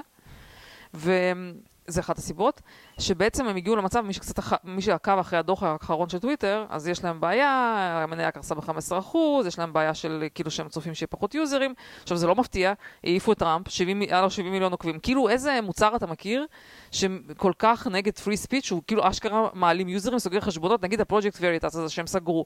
אוקיי, אתה לא אוהב את הדעות שלו, אבל היה לזה מלא עוקבים, אנשים אהבו, כאילו זה, זה יצר engage וזה עניין את האנשים, מה שיש שם. זה כאילו, צה, אתה יכול להגיד צהוב, לא צהוב, זה מעניין, מה לעשות שאנשים רצו את זה. אז אם אתה אנשים מפחדים משמיד... להגיד את הדעות כדי שלא יעשו להם ban. רגע, אז אם אתה... או, שאתה משמיד כל content שהוא כאילו יוצר עניין, ואז מה שנשאר, מה הם מצפים? שאני אשב ואעשה לייקים ל account של White House? כאילו, זה כאילו המטרה, להשאיר אותי רק עם שלושה... אז אנשים פשוט נוטשים את המוצר, אז בגלל זה כאילו המניה יורדת, וזה 15 אחוז נכון, ירידה. הם ממליצים לך תמיד על... אה, יש לך את הרשימה של כן, המומלצים. כן, הם דוחפים לך את תמיד הדברים זה- שהם רוצים כן. לדחוף, כן. אה, אז, אז, אז יש לנו שתי בעיות, א', שהם באמת מעיפים תוכן שהוא יצר עניין, וכאילו תסמכו על אנשים שיבחרו איזה תוכן מעניין אותם, ודבר שני, שאנשים, בגלל שזה public, מפחדים לכתוב דברים שהם חושבים עד הסוף, כי הם מפחדים שאחר כך יתנפלו עליהם, יעשו screenshot, יפיצו את זה, יפטרו אותם, אז כאילו אנשים לא עד הסוף מדברים, אז כאילו באמת מוצר כמו טוויטר, שהוא בנוי על עניין של תוכן, על content מעניין, אז הוא כמובן דופק את עצמו וסובל מה שהוא, יצר בעצמו, ושוב, 15% ירידה במניה, הם באמת מסכנים, כאילו, אני חושבת שזה מוצר גם אני- מצוין. משקיע בהם, חבל כן, מאוד. ממש כאילו באסה איתם, ממש על הפנים. אבל מצד שני, תשמע, אני אתן להם מחמאה, למרות שהם אקטיבלי מנסים להשמיד ולהעיף יוזרים, זה עדיין עוד איכשהו מצליח להכניס כסף. תשמע, זה מדהים שמוצר שמנסה להרוס את עצמו, עוד לא לגמרי הרג את עצמו, כן? זה באמת אה, תופעה נדירה. אם באיזשהו רגע נתון הם יחליטו שהם מפסיקים עם זה, זה יכול גם לעשות 10x, כן? אז, אז זה על טוויטר. ונקודה האחרונה שאני רוצה להגיד על, אה, על הנושא של התקשורת, אה, סליחה, שתי נקודות. מילה אחת על ג'ון קרי, נקודה מעניינת. אני לא מבינה מה קורה לתקשורת בארץ. למה הסיפור של ג'ון קרי הדליף סודות לאיראן? למה זה כאילו סוג של גם, גם התקשורת בארץ מעלימה? אתה יכול, להסב... אתה יכול להסביר לי, כאילו, לא, לא מצליחה להבין למה כאילו הסיפור הזה נעלם, זה דבר ראשון. ודבר שני, מעצבן אותי שהישראלים פה, כאילו מתעלמים מזה, ולא רואים בזה, כאילו, כאילו, כאילו אומרים שזה לא, מה פתאום, אה, שקר, משהו שקר, מה זה, כאילו, אנשים באמת לא מוכ... לך. מעדיפים כאילו לעצום עין מול משהו שלא מסתדר להם תני בנרטיב. לה- תני להסביר לך, בסדר? אוקיי. הסיפור. רגע, אה, כולם מכירים את הסיפור? אתה רוצה לחזור תני לסיפור? לי לסכם. אוקיי, תסכם. הסיפור הוא שבזמן שטראמפ היה נשיא, ג'ון קרי לא היה לו שום תפקיד רשמי, אבל היה לו איזשהו אה, פגישות, מערכת יחסים, היה נפגש עם אה, שר החוץ אה, זריף, נכון שר החוץ? מה זה? כן, למ- למ- למרות, למורת רוחם של אה, כאילו טראמפ, לא היו מרוצים מזה, כן. התלוננו על זה, כבר לפני שנתיים שבכלל התלוננו על זה זה. עבירה לא כן, גנק וכאלה. ברור אבל- שזה לא חוקי. ומסתבר שהוא הזכיר לזריף שישראל תקפה איזה 200 התקפות בסוריה של מטרות של אלייז של איראן, כן. כן? ויש עכשיו, הקלטה, יש שבה זה... הקלטה שכנראה שגם שומעים שזריף לא באמת ידע את זה כאילו קודם. אומר, הוא מופתע, הוא אומר, אני הופתע, לא, הוא בעצמו אומר, אני הופתעתי כן. כאילו שהוא אמר לי את זה. אז אה, שג'ון קרי אמר את זה, אז כאילו, אוקיי, אז ההתקפה פה על ג'ון קרי אומרת, מה הבן אדם שאין לו תפקיד, בא ובוגד במדינה שלו ומסגיר סודות של אליי, של ארה"ב, של ישראל, כן, זה גם ביטחון המדינה של הברית, מה זאת אומרת? זה זה גם מקורות מודיעיניים, כן. זה גם חשוב הברית שזה... זה מדינת כן. אויב כאילו כן. לגמרי. שגם מדינת אויב של הברית, זה לא מדינת אויב של- ישראל, מדינת אויב של הברית. כן. כן. עכשיו, ואת- ועכשיו אם נסתכל רגע כאילו על הדברים, אנשים יכולים להגיד, רגע, מה, זה שישראל תקפה ב- בסוריה, זה סוד? לא, כי הרי אם היא תקפה, היא פגעה במטרות, המטרות האלה, מה, הם עכשיו הסתירו את זה שתקפו אותם מאיראן? הם, הם שיקרו לאיראן, לא, אנחנו בסדר, ישראל לא תקפה אותנו? הדבר היחידי שכאילו, ש, שנחשף פה, שזו פעולה שהייתה אמורה להיות כאילו, שאף אחד לא לקח עליה אחריות, כן? לא, אחרי זה גם כאילו- אומרים שישראל נאלצה, בשביל לצאת מהמבוכה הזאת, הם כאילו נאלצו להגיד, ש- להודות בעצמם שתקפו, וזה הפך לפאבליק נולדג', אז כאילו הוא לא אמר שום דבר מיוחד. אבל אני אחרי זה ראיתי תחקירים של עיתונאים עצמאיים, שיראו את השתלשלות הדברים, והם יראו שזה, שהוא כן אמר. אני רוצה להגיד לך שורת, שני, שני דברים. דבר ראשון, התקשורת האמריקאית הגיעה לנקודה המבישה שבא לך להקים ממנה, שסיפור שהיא מרגישה שהוא יכול לצאת לא טוב לדמוקרטים, הם פשוט מתעלמים ממנו. זה נכון שאין, הם פשוט מעדיפים לא לחקור, ו, כי המטרה של עיתונאות בממשל, של עיתונאים בממשל דמוקרטי, זה לחפש כל הזמן איפה, איפה הפוליטיקאים עושים דברים לא טובים, כן? זה כלב השמירה של הדמוקרטיה. אבל בשביל זה הם צריכים לחקור, נכון? הם לא, נגיד שיש להם איזשהו קצה חוט, אבל אם מתעלמים ממנו, אז uh, אף אחד לא יאמין לזה, כן? זה לא יתפרסם. אומרים, אנשים אומרים, "אבל חוץ מפוקס ניוז, אף אחד לא אמר על זה כלום. אז uh, הם כאילו פשוט מעלימים את זה ומסרבים לחקור כדי שלא יצטרכו לגלות. זה לא issue. נכון. אם זה לא מופיע, אם לא דיברו על זה בשום מקום, ואין איזושהי כתבה. אז גם אין את כן. הדרישה לחקור את אז זה. בגלל זה אני אומרת לך, אני גם לא יודעת בוודאות, אולי באמת לא קרה כלום, אני לא יודעת, אבל כי יש לי רק את פוקס ניוז, מאיפה אני אבל יודעת? ג'ני, אולי זה לא כזה סיפור, אולי זה שישראל פגעה. שנייה, ושר החוץ של איראן לא יודע, ובסדר, על הצבא של איראן כן לא, יודע. אבל שר החוץ, אם הוא אומר שהוא אמר לו את זה, כן, אבל שר החוץ מתעסק בדברים אחרים. תקשיב אורי, אבל עובדה שהבית הלבן שאלו אותו מספר הם אמרו שאנחנו לא מתייחסים לזה. כאילו זה שהם לא אה, בתוקף גינו את זה, אמרו, "מה פתאום וזה, זה זה בעיה. ג'ני, הדבר היחידי שזה מוכיח זה שג'ון קרי הוא היה אידיוט ונשאר אידיוט, והוא יהיה גם אידיוט. קשור, ויכול להיות שצריך לשבת ולבטח בן אדם צריך- להעיף אותו, ולדעתי צריך לשבת בכלא. מה שמעצבן אותי שהישראלים פה כאילו מעלימים מזה עין ולא מוכנים להודות, כאילו הם לא מוכנים לקבל ביקורת למה על זה את שהדמוקרטים האלה למה לא את מתעקשת בסדר. להוציא מהם הודעה, לא הבנתי. לא קשור להודעה, אבל הייתי בטוחה שיהיה outrage, שאנשים יכתבו, כאילו, יגידו, וואו, תראו את ג'ון קורי, איזה בושה, כאילו, בתור ישראלים, אתם אמורים טיפה להזדעזע מזה, נכון? אבל זה שאנשים בחרו לעצום עין, עד כדי כך הם פרטיזן, שהם לא מוכנים לשמוע שום ביקורת, אפילו על משהו שהוא זבל באמת, אז זה עצוב ועלוב. טוב, בסדר. אה, ודבר אחרון שאני רוצה להגיד, אה, על התקשורת, זה הסיפור של אה, מה שאתה לא אוהב, זה הסיפור עם סין. אז שוב, אני אומרת לאנשים, תפסיקו להאמין לתקשורת, הם משקרים הכל. והשיטה שלי החדשה לעשות, לפתח חשיבה עצמאית, זה להיכנס, לשים על עצמי כומתה ירוקה, להיכנס לראש של קצין מודיעין, ולהגיד, בוא נניח שהיית מקבל את אוסף הידיעות האלה, מה היית חושב? והדוגמה שלי זה הסיפור הזה עם קורונה. היו אומרים לך שיש, אה, שיש אה, קורונה בסין, הנה, הכומתה מיותרת בסיפור, אוקיי? אוקיי, אתה יכול- תודה רבה. לא, אבל ה mindset הזה עוזר לי טוב. לפתח חשיבה עצמית, ופתאום ישר הכל, הכל ברור לי, ב, הכל ברור לי ישר מול העיניים. כל אחד חושב שיש לו חשיבה עצמאית. אוקיי, את לא היחידה. אז אותו קצין מודיעין שמקבל את הידיעה הבאה שיש וירוס מסוכן בסין, שהתפשט בכל העולם, והאזור, המקור של הווירוס, יש שתי אופציות. מעבדה, מעבדה שחוקרת קורונה ויירוסס כבר כמה שנים, כולל ידיעות שהאמריקאים אז כאילו נתנה, זאת אומרת, זו מעבדה באופן ברור שמתעסקת עם זה, יש מלא, מודיע, מלא ידיעות על זה, יש עיתון, יש... אה, אה, רופאים שפרסמו את המחקרים שעשו שם וכולי, והסיפור על מרק הטלפים מהשוק הסמוך. והניסיון להסתיר. והניסיון להסתיר. האם כל קצין מודיעין סביר, והיה, מה היה הוא חושב? האם זה מגיע ממרק הטלפים, או שזה הגיע מהמעבדה? זה כל כך clear, כאילו, עם כל הידיעות שיש, שאתה מחבר 1 פלוס 1, שזה כל כך ברור ש-1 פלוס 1 שווה, כאילו, שזה הגיע מהמעבדה, וזה פשוט הוסתר, וסין השתמשה בכוחה הרב שיש לה גם בכל המוסדות הבינלאומיים, גם בתקשורת, ובכל מקומות בשביל כאילו להחביא את זה מתחת לשולחן, שאני לא מצליחה להבין איך בכלל מישהו מאמין לשטות הזאת של המרק עטלפים. זה מגוחך, באמת, כאילו, ו... קודם כל, זו הייתה התיאוריה הראשונה, ולכן היא תפסה הכי חזק. כי לשכנע עכשיו אנשים שמה שהסברת להם לפני שנה זה לא נכון, אז זה-. זה יותר קשה. אז פה מגיע הקטע של Bayesian, זוכר שדיברנו על, על Bayesian thinking? נו. שאתה צריך to evaluate מחדש, או שאתה רואה דאטה חדש, או אתה צריך טיפה להיות מסוגל טיפה לחשוב. בקיצור, אז אני אומרת שהסיפור הזה כל כך היום ברור לי שזה מגוחך המשך הטענות, ומעצבן אותי שסין לא accountable על הדבר הזה, מכיוון שאיך אתה עכשיו, אם הם הצליחו להתחמק מזה, בלי שאפילו נאלצו להודות, להודות שזה הגיע מהמעבדה, ולהגיד, שמעו, אנחנו ננקוט אמצעים וזה בחיים יותר לא יקרה, אם אם הצליחו להעלים את זה בכזאת קלות. אז פעם הבאה יעשו משהו יותר גרוע, והם, כי, כי הפעם זה, זה הצליח להם, כאילו, זה טעות, אני לא אומרת שהם עשו את זה בכוונה, אני אומרת שזה דלף בטעות.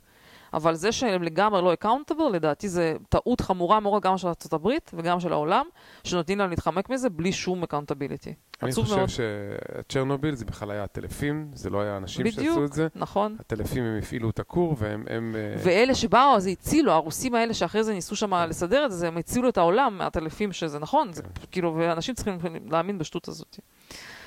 בקיצור, אז מצב התקשורת הוא בכי רע, הם מסתירים דברים, והם לא מפרסמים מה שצריך, אני לא יודעת מה, לא יודעת מה יהיה איתם. ומייק לינדל היה אצל ג'ימי. קימל, אני רוצה לדבר על זה. נו. שג'ימי קימל, אה, מייק לינדל זה ה- אותו אה, מנכ"ל של מיי פילו, שהוא הרבה פעמים התבטא בתקשורת אחרי שהוא גילה, לטענתו, ב-9 לינואר הוא קיבל חומר מודיעיני, חומר של, אה, אה, איך קוראים לזה, של white hats כזה, של אה, מחקר שעבדו על. הם קיבלו מידע על כל הקונקשנים של, בתקשורת שהיו ב, ב, ביום של הבח... בלילה של הבחירות בין כתובות IP בכל העולם לבין כתובות IP ב counties של ה... איפה שהיה את הספירה של. של המכונות ושל הקולות. והוא טוען שהוא קיבל את המידע הזה ויש לו, והוא נתן את זה לבחינה כמובן למקצוענים, זה, וגם זה, זה לא הגיע אליו באמצעות כריות, זה הגיע אליו בגלל שהוא פשוט בן אדם שהוא התפרסם בזה שהוא תומך בטראמפ, ואז פנו אליו, כי הוא לא פחד להגיד, להגיד דברים, בניגוד לנגיד, אתה יודע, מישהו היה שולח את ה... מישהו היה שולח את הדבר הזה לפוקס ניוז, יכול להיות שפוקס ניוז היו מעלימים את זה, כן? אז בעצם מי, ש- מי ששלח את המידע הזה אליו, זה, הוא יד- ידע שהוא ינסה... טוב, אבל זה סיפור, זה ידבר על שזה זה. נרטיב שהוא יספר. שנייה. כאילו, אני לא קונה, אני לא אני לא מאמינה בזה, את האמת. הוא כתב, אוקיי, אל תאמיני, אני, אה, הוא כתב ספר על החיים שלו, מ- From a crack addict to CEO.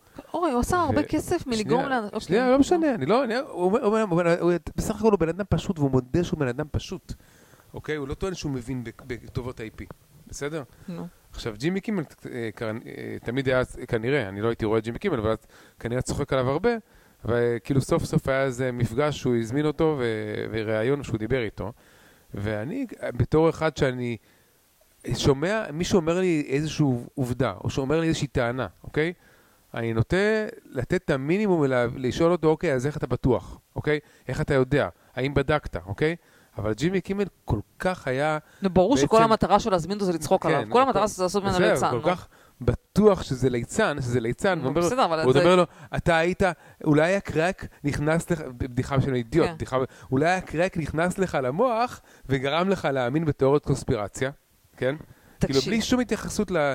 שום התייחסות לעובדות. תקשיב, אני רוצה להגיד לך, אורי, שגם הקונספירטורים בימין, הם חושבים שזה, הם לא, הם לא קונים, אני אומרת לך, אנחנו נעשה פרק על בחירות ונספר מה קרה שם, אני, עם הקומ, אני אשים את הכומתה הירוקה שלי, תעזבי, ו- נו, תפסיק לעצבן אותי, אני אקח עוד לא, דבר, זה יהיה פרק שיקרה בכומתה ירוקה, ג'ני, את בוגדת של ה deep state, לא- ובוא אני אסביר את הנושא הזה של מה שקרה בבחירות. אה, אבל אני אומרת לך שהסיפור הזה, הם באמת הלכו, זה, זה סיפור באמת אה, רחוק מדי, וגם audit. אף אחד...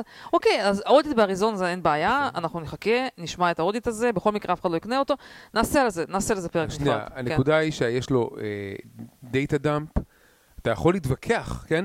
אם ה data dump הזה סתם מישהו זרק לו אה, אוסף של כתובות. IP וקונקשנים, וזה נכון. כאלה דברים, אתה לא? נכון? אז לכן, זה נקודה שחסר, אין יש פה מידע חסר. מה זה מידע חסר? יש זה יכול להיות... שנייה, המצ- יש לו- אורי, הם הצליחו... אתה מבין שהיום אנחנו בעידן של דיסאינפורמציה. כולם ממציאים דברים, גם בשמאל. וגם בימין. כולם ממציאים דברים. אבל שוב, על הבחירות, יש לנו... יש את התיאוריה שלי, בסדר? אני אסביר אותה, אבל לא עכשיו. אני... אנחנו עוד לא בנקודה שאפשר לדבר על זה חופשי, אני לא רוצה שיהיה זה. תעברי, תעברי לשלב. כן, רק אה, אז נזכרתי נקודה אחרונה, קצת קטעת אותי, הסיפור של אוסקר, כן? של, אה, גם כן, שוב, הקטע הזה של אה, self-defeating, אה, מה שהם עשו לעצמם, שבעצם היה את הרייטינג הכי נמוך בהיסטוריה. אני חושבת שזה ממש היה תשע מיליון. אנשים צחקו, ראיתי טוויט של, יש, נקרא Morning, שכחתי איך אני עוקבת אחריהם, יש איזשהו account טוויטר שהם עושים חדשות כאילו טיפה יותר חדשניים, כזה יותר tech, והם כתבו שהטוויט שלהם על זה שאוסקר קיבל תשע מיליון צפיות, זכה ליותר צפיות. טוב. אז, לא, זכה ל-11 מיליון צפיות. באמת, כאילו, זו התרסקות מוחלטת, גם מבחינת ה entertainment, כאילו, לא היה אף סרט כמעט שאנשים מסוגלים להגיד שהם עשו סרט נורמלי השנה. כן, אני לא חושבת שמישהו גם לא היה אנשים, לא היה שחקנים, לא את כל המפורסמים. כן, אף אחד לא מכיר, כאילו, לא לא ש... שום... כל מה שקשור באינטרטיימנט אפס, שכחו שהם צריכים לעסוק באינטרטיימנט, והם עסקו בעיקר בלתת פרסים לעצמם על כל מיני דברים שהם, שהם דברים שהם social causes. social justice. כן, סושיאל, כן, אבל, אבל שוב, איבדו בדרך, וזה מה שאני תמיד אומרת, למה זה התאבדות? אוקיי, הצלחת כאילו להעיף את כולם, לפטר את כל השחקנים שהוא לא בדעה שלך, כל מי שלא זה, אבל בסוף גם אף אחד לא רואה אותך. אז בעצם איבדת את ההשפעה שהייתה לך, כשאתה הולך רחוק מדי, אתה מאבד את ההשפעה שלך, לגמרי. לא נשאר מזה כלום. תראי, יש שטוענים שזו הייתה שנה גרועה בגלל קוביד. אוקיי. ו- קודם כל, ברגע ש- הגרף, קודם כל, גרף, ה... גרף הצפיות שלהם יורד כל שנה בחצי, כן? וגם שנה שעברה הם לא בדיוק היו super entertaining, היה שם כל מיני דברים הזויים גם כן. כן, אבל הרמת ה- אנשים לא הלכו לא הלכו לקולנוע כי הקולנוע היה סגור. אז לא. עשו סרטים כי ידעו שאנשים לא ילכו אוקיי. לקולנוע. נכון? תקשיב, יש אורי, תירוצים. כל, יש תירוצים, אבל אני אומרת לך שאני לא צופה בסרטים גם בגלל שזה לא מעניין, זה פשוט דיכאון. אני עכשיו שהיינו במטוס ממיאמי, לא הצלחתי למצוא אף סרט שלא דיכא אותי כאילו יותר מדקה, הכל כזה, כולם, הכל גרוע וזה. וגם הרבה מהשחקנים הפכו ל political figures. שאני רואה אפילו את ליידי גאגה, שפעם מבחינתי מאוד אהבתי אותה, בגלל שהיא עשתה campaigning מאוד אגרסיבי לטובת ביידן. אני עכשיו לא סובלת אותה יותר, מבחינתי היא, היא, היא, היא פעילה פוליטית. למה, למה אני צריכה ב entertainment להתעסק עם פוליטיקה? לא מתאים לי. היא כרגע מבחינתי יותר לא היא לא, לא מתחברת אליה כאומנית. טוב.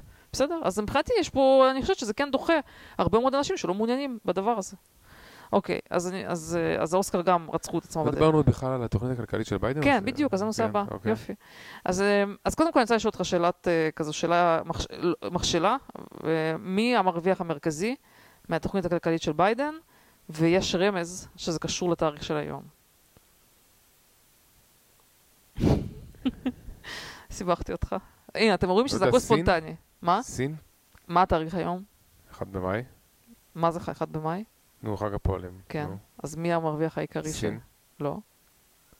ה-unions. Unions, אוקיי. אוקיי. אז, אה, אז אנשים אה, נורא, נורא רצו לכיוון של, אה, נורא רצו לכיוון של מיסים, יעלה וזה, תכף נדבר על זה, אבל מי שטיפה מבין בפרטים, ומי בעצם קבוצות הלחץ שמשפיעים על ממשל ביידן, והם התורמים המרכזיים, ויש להם המון המון השפעה, גם פה בקליפורניה, שזה בעצם ערך, לא יודעת איך נקרא לזה, המרכז של הפעילות של הדמוקרטים, שמפה גם מגיעים הפוליטיקאים, כאילו גם ננסי פלוסי, גם קמאלה האריס, הם כולם יוצאי קליפורניה, יש המון השפעה, בעצם זה האיגודים המקצועיים. והרבה מהדברים שביידן דיבר עליהם בין השורות, זה בעצם סוג של להחזיר שוחד, לא יודעת, להחזיר טובה ליוניונס, שכמובן תמכו בו ותרמו לו לבחירות. אה, ובין הדברים האלה זה למשל הנושא הזה של הפרו-אקט, זה ניסיון לפגוע בעבודת גיג מול, אה, מול, אה, ולעז, כאילו לתת, להקל עוד יותר על התארגנות ולהקל עוד יותר על הקטע של להרוס למעסיקים ולהפריע להם אה, לקיים את הפעילות הכלכלית שלהם. וצריך להגיד שזה למרות שבקליפורניה הצביעה נגד, היא דחתה אה, את, את ה PRO Act הזה ברמת, הק... ברמת המדינה. זאת אומרת, הם יודעים שזה לא פופולרי, הם יודעים שכולם נגד זה, ועדיין הוא חייב להחזיר טובה ללחץ הזה של ה unions, ולכן הוא עשה בשבילם את השטות הזאת. דבר נוסף שהם עשו, שהוא גם כן לגמרי טובה ל unions, זה כאילו להודיע שהם עושים לימודים חינם בקולג'ים. ולימודים וגן ילדים חינם. בפועל, אנשים אמרו, אוקיי, אתם, אתם רוצים לעזור לאנשים שאין להם כסף, תנו להם ואוצ'ר, תנו להם משהו, שיקנו בזה, ילכו לגן פרטי, ויהיה להם איזשהו ואוצ'ר שיכולים להשתמש עליו. לא. רוצים לעשות את זה ציבורי, כי זה עוד מקום ש unions יכולים להשתלט להם. unions יכולים להשתלט באוניברסיטאות ובבתי ספר. זה נטו לתת עוד כוח ל unions. טוב.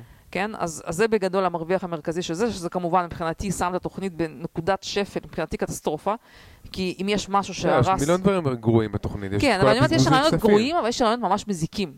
אז הקטע הזה שמי ש... זה שהיא בעצם באה להועיל ל unions, מבחינתי זה כאילו הדבר הכי גרוע, כי מה שהרס פה את השנה האחרונה, לפחות בקליפורניה, זה ה unions, שבגדול במשך שנה שלמה לא אפשרו להחזיר את הלימודים בבתי ספר. ובגדול כאילו... כמעט הרסו את ה gig כן, workers. כן, כן, וזאת הסיבה שבקליפורניה הפרוגרסיבית, אנשים הצביעו נגד החוקים האלה, הם לא רוצים את הדברים האלה, ועדיין הם מנסים לדחוף את זה בגרון, תוכניות לא פופולריות. כאילו זה מדהים עד כמה כאילו, והם עובדים על אנשים, אנשים, אנשים לא מבינים את זה. אנשים לא קולטים שפשוט עובדים עליהם בעיניים, כאילו שהם לא אמורים להסכים לשטויות האלה. הם, הם נגד זה, וכאילו מציגים להם את זה בתור, כן, איזה יופי, לימודים חינם, גן חינם, טה-טה-טה, הכל חינם. עלק חינם, זה הכל להשתלט על זה. כן, אתה רוצה להגיד משהו? אני רוצה להגיד שכל המשוואה הזאת היא משוואה של אה, אה, אנרגיה ירוקה וג'ובס, ביידן חוזר אליה כל הזמן, שזה כאילו, זה, הוא חוזר על זה כאילו שזה ווין ווין, אבל בעצם אין פה חשיבה של צעד אחד עמוק יותר, אז זה כאילו אתה לגמרי שטחי, והוא חוזר על הדבר הזה, להגיד שכאילו, אה יופי, יש לנו בעיה של ג'ובס, לכאורה, כן? יש לנו בעיה של אנרגיה אה, של, אה, איך זה, אה, climate change. לא, בעיה של אנרגיה, נו. מתחדשת? פוסיל, פוסיל. פוסיל, כן? אוקיי. ובואו נפתור את הבעיה, פשוט אנחנו נעשה אנרגיה חדשה, אנרגיה ירוקה, וגם נייצר ג'ובס. אוקיי, אז זה כאילו מבחינתו ווין ווין, כולם מרוצים, כן? מבחינתו, הוא, לא, הוא מציג את זה ככה, כי אין לי שום בעיה, הכל בסדר. אבל מה זה בעצם אומר? מה זה הדבר הזה? אז זה אומר שהמדינה הולכת לשלם לשלם על משהו, ג'וב, זאת אומרת, לשלם לאנשים לעשות עבודה, אוקיי? הם הולכים לעשות, לייצר דברים בצורה פחות יעילה משיש אותה היום, בסדר? נעזוב שנייה את הקטע של איכות הסביבה, כן? לא, אתה לא יכול לעזוב, זה כאילו הגולת הכותרת של הדבר הזה. וזה למשל יעלה את המחירים, כי עלויות ייצור יעלו, יעלו והכל, אבל זה לא, לא מדברים על זה בכלל, זה לא מעניין. אז הנה, הנה, הכל בסדר, המדינה תשלם לכם ויהיה לכם ג'ובס, אוקיי? עכשיו, מי זה בכלל אנשים שצריכים ג'ובס? מי זה אנשים, מי זה, איפה כל הג'ובס האלה שקשורים ל... מה זה, הרכבת פאנלים סולאריים? מה זה כל הג'ובס האלה ש, שהוא לא, ייצר? ברור, זה, אורי, אני הסברתי... זה הכל שקר אחד לא, גדול. לא, אבל אני, אוקיי. אני רוצה, אני, יש הרבה דברים שאתה לא מבין. לא בתוכנית ולא בסיבה שיש את התוכנית הזאת. אבל בוא נתמקד שנייה בכמה נקודות של התוכנית, ואחרי זה אני אגיד לך מה עומד מאחורי כל הדבר הזה. אז קודם כל, אמרתי לך, הדבר הראשון זה להחזיר טובה ליוניונס. עכשיו, יש שם עוד איזה קטע שכולם צוחקים עליו, שאני לא, חייבת להגיד לך שאני לא הבנתי. מסתבר שזה כנראה סיפור עתיק, שיש באמריקה כבר שנים שאני לא הכרתי אותו עד עכשיו, שהם כל הזמן דוחפים שהחלום החדש זה שיהיה רכבות. שמעת את השטות הזאת? שכאילו חלק מהקידום של התשתיות זה שיהיה רכבות, וכאילו הבוג'י, הראש, נו, אחראי על התחבורה, שר התחבורה, כן. הוא עכשיו עשה איזה נאום, וכל הזמן יש חברה ספציפית של רכבות שנקראת אמטרק, כן? כן. שהם אומרים שכאילו איזה יופי, עכשיו יהיה רכבות בכל מקום, כאילו מצערים איזה סוג של הקדמה הגיעה, סוף סוף, ב-2021, אנחנו סוף סוף נוכל לנסוע ברכבות ממקום למקום. אולי בקדנציה שאחרי זה נעבור לאוטובוסים. זהו, עכשיו שנייה. עכשיו, מאיזושהי סיבה, אנשים בטוויטר פשוט כאילו זה הפך למים, וגם גם הרבה דמוקרטים צוחקים על זה, אומרים כאילו, תראו, אנחנו מבינים שזה נושא רגיש, אבל אף אחד לא באמת חולם על להתנייד ברכבות בארצות הברית. כאילו, אנשים, אנשים כאילו לא מצליחים להבין איך הם מצ... מנסים להפוך את זה לאיזשהו סוג של, כאילו, סוג של איזה, הקדמה הגיעה. לא, זה בגלל שהטיסות לכאורה הן מזהמות. אז זהו, אז יש שם ויכוח, משהו, כולם רבים, אבל יש לנו כבר טיסות, וזה... בקיצור, זה איזשהו דיון שאני לא מבינה אותו, אבל זה מים. משהו עם הרכבות האלה, שרוצים שכולם... ואנשים, איזה יופי יהיה ברכבות, אתה יכול להסתכל... אנשים אשכרה כותבים, איזה יופי, אתה יכול לנסוע בחלון ובאמת לראות את הנוף, ולא סתם כאילו להיות במטוס. אנשים כאילו מנסים, כמו מנסים לשכנע שזה טוב להיות משעמם, מנסים להסביר למה זה יותר כיף, למה יותר טוב לנסוע ברכבות מאשר במטוסים. כרגיל, לא אומרים את הדבר הכי ברור, שזה לוקח לך פי 4-5 יותר זמן להגיע ממקום למקום. לא, הם גם אומרים שזה לא, משת... לא יקר. הם טוענים כאילו שזה לא באמת, זה אירופה, זה עניין של שטחים. כאילו מישהו שם עשה חישוב והוא מסביר שזה פשוט פיגור מוחלט. אמרו כאילו שאין אידיאה יותר דפוק מזה שכל ארצות הברית צריכים לנסוע ברכבות. כן. בקיצור, אז הם גם מתכוונים כנראה לבזבז את כל הכסף הזה על איזשהו רעיון הזוי של, של רכבות שגם בחיים לא יהיו. אם, אם אתה חושב שיהיו רכבות, אני אומרת לך, יש לי, יש לי למכור לך פרופרטי עם נוף לים בניו ג'רזי. טוב, אוקיי. אה, בסדר. בסדר.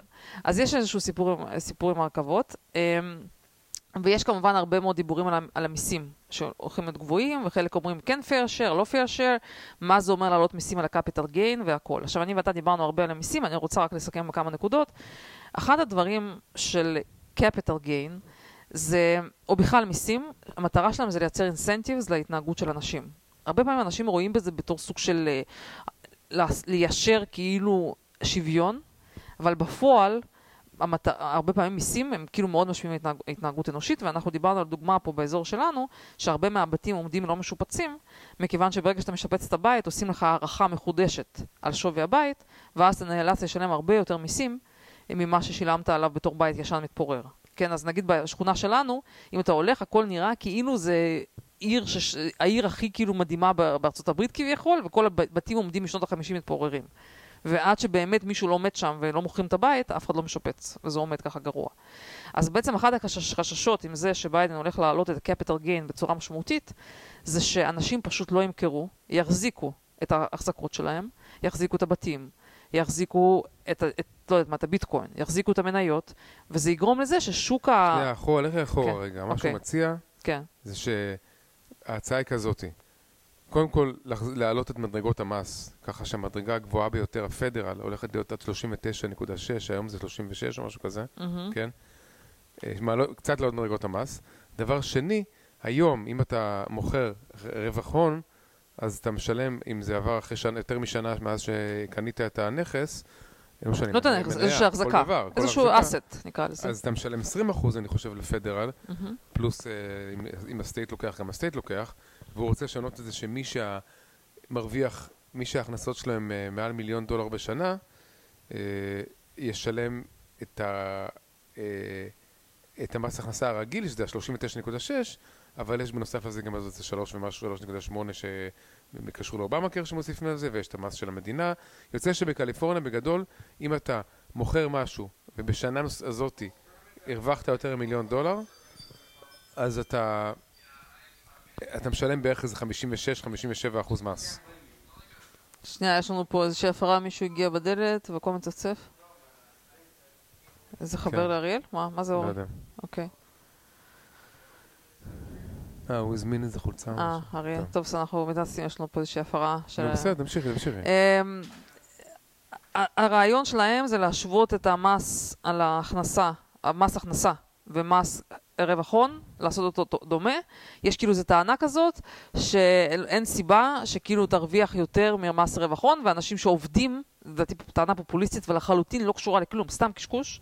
פשוט מישהו קשקש וזה פשוט כי זה נשמע, נשמע טוב, ואנשים חוזרים על השטות הזאתי, ובגלל שזה כאילו אותו דבר, אז, אז זה יותר, זה פייר, ככה יותר פייר, כן?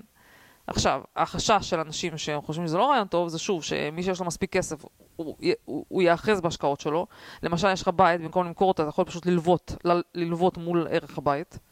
ואנשים לא ימהרו למכור שום דבר. עכשיו, אז, אז אמרו, "אה, ביידן חשב על הכל. זה עכשיו, אנחנו שמענו הרי שהוא גם bold, וגם גאון, וגם beautiful, וגם צעיר, לא יודע, 90 אחוז, כל אחד שם עם הזה. הוא רומנטי גם. הוא גם רומנטי, הרים נכון, פרח, נכון. פרח. זה, זה באמת, אה, אנחנו, לא היה כזה מאז ברז'נייב, אני אומרת לך, לא ימני כזה. גם, גם אה, כזה חכם וחושב קדימה. והוא חשב על זה שאנשים יגידו, אנחנו לא נמכור. אז מה שהם עושים, שהם כנראה רוצים גם לעשות מס ירושה, שבעצם תדע שאתה לא, לא יכול להתחמק מזה, בסוף תצטרך לשלם את, המ, תצטרך לשלם את המס הזה ברגע שתמות. אז למה לך להיאחז? רק הבעיה שהם לא חשבו עליה, שיכול להיות למשל שבעוד ארבע שנים אנשים יבחרו ממשל אחר, שפשוט יוריד את המס, אז לא צריך לחכות למוות, כן? אז כל מה שאתה צריך לעשות זה להחזיק מעמד ארבע שנים עם ההחזקות שלך, ואחרי זה כאילו יורידו את המס, כן? כאילו חשב על הכל חוץ מהאופציה שיותר לא יבחרו. לא, אז אם עכשיו אנשים לפחות שנתיים או ארבע, עד 2022, 2024, כן. אה, יחזיקו, נגיד, למשל אפילו את הביטקוינים שלהם יחזיקו, כן? כן? אז מה זה יגרם? או את הבתים, זה רק יגרום, לה, יגרום לעליית מחירים. כן, לא, אז מה שאנשים אומרים שזה בסוף עושה כאילו ההשקעות, עושה את ההשקעות פחות יעילות. כי במקום שאנשים כל הזמן יחפשו איך לעשות אופטימיזציה להשקעה שלהם, כן. ונגיד... פוגע להגיד... בכלכלה, פוגע בגרוס, פוגע באפשרות אה, לעשות כן, ביזנס. כן, כן? אז, אז שוב, זה קשה, הנקודה היא לדעתי שמאוד קשה לחשב את כל זה, כי יש כל כך הרבה כן. דברים שמשנים התנהגות. מי שבזמנו קבע את המס הזה, שעושים לך, כשאתה משפץ את הבית, שעושים לך חישוב מחדש, האם הוא חשב ש-50 שנה אחרי זה אף אחד לא ישפץ את הבית שלו? כנראה שהוא לא חשב על זה. זה קשה לחשוב על כל האופציות. אבל בשורה התחתונה, כאילו להעלות מיסים, בלי סיבה, או בשביל לממן תוכנית שיוניון מרוויח ממנה, זה באמת כאילו אידיוטיזם. בסדר? כאילו, מה אתה מרוויח? אתה כנראה פוגע ביזמות, לא, כנראה לא פוגע בחדשנות. אני לא חושב שהם הצליחו לגבות יותר מיסים בפועל. יכול, זה יכול להיות. עם כל השינוי הזה. כן. גם, לדעתי גם, כל, זה... גם כל הרעיונות שלו שקשורים לדברים בחינם, מבוססים על כמה הם מעריכים שהדברים האלה יעלו ביחס למה שהם חושבים שהיום צורכים. למשל, אנחנו נשלם בחינם על חופשות לידה של 12 שבועות, כן? כן. נשלם 4, עד 4,000 דולר בחודש, כן. אוקיי? או נשלם על מטפל, מטפלת, נשלם עד 7% אה, מה, מהמשכורת שלך, משהו כזה, כן? כן.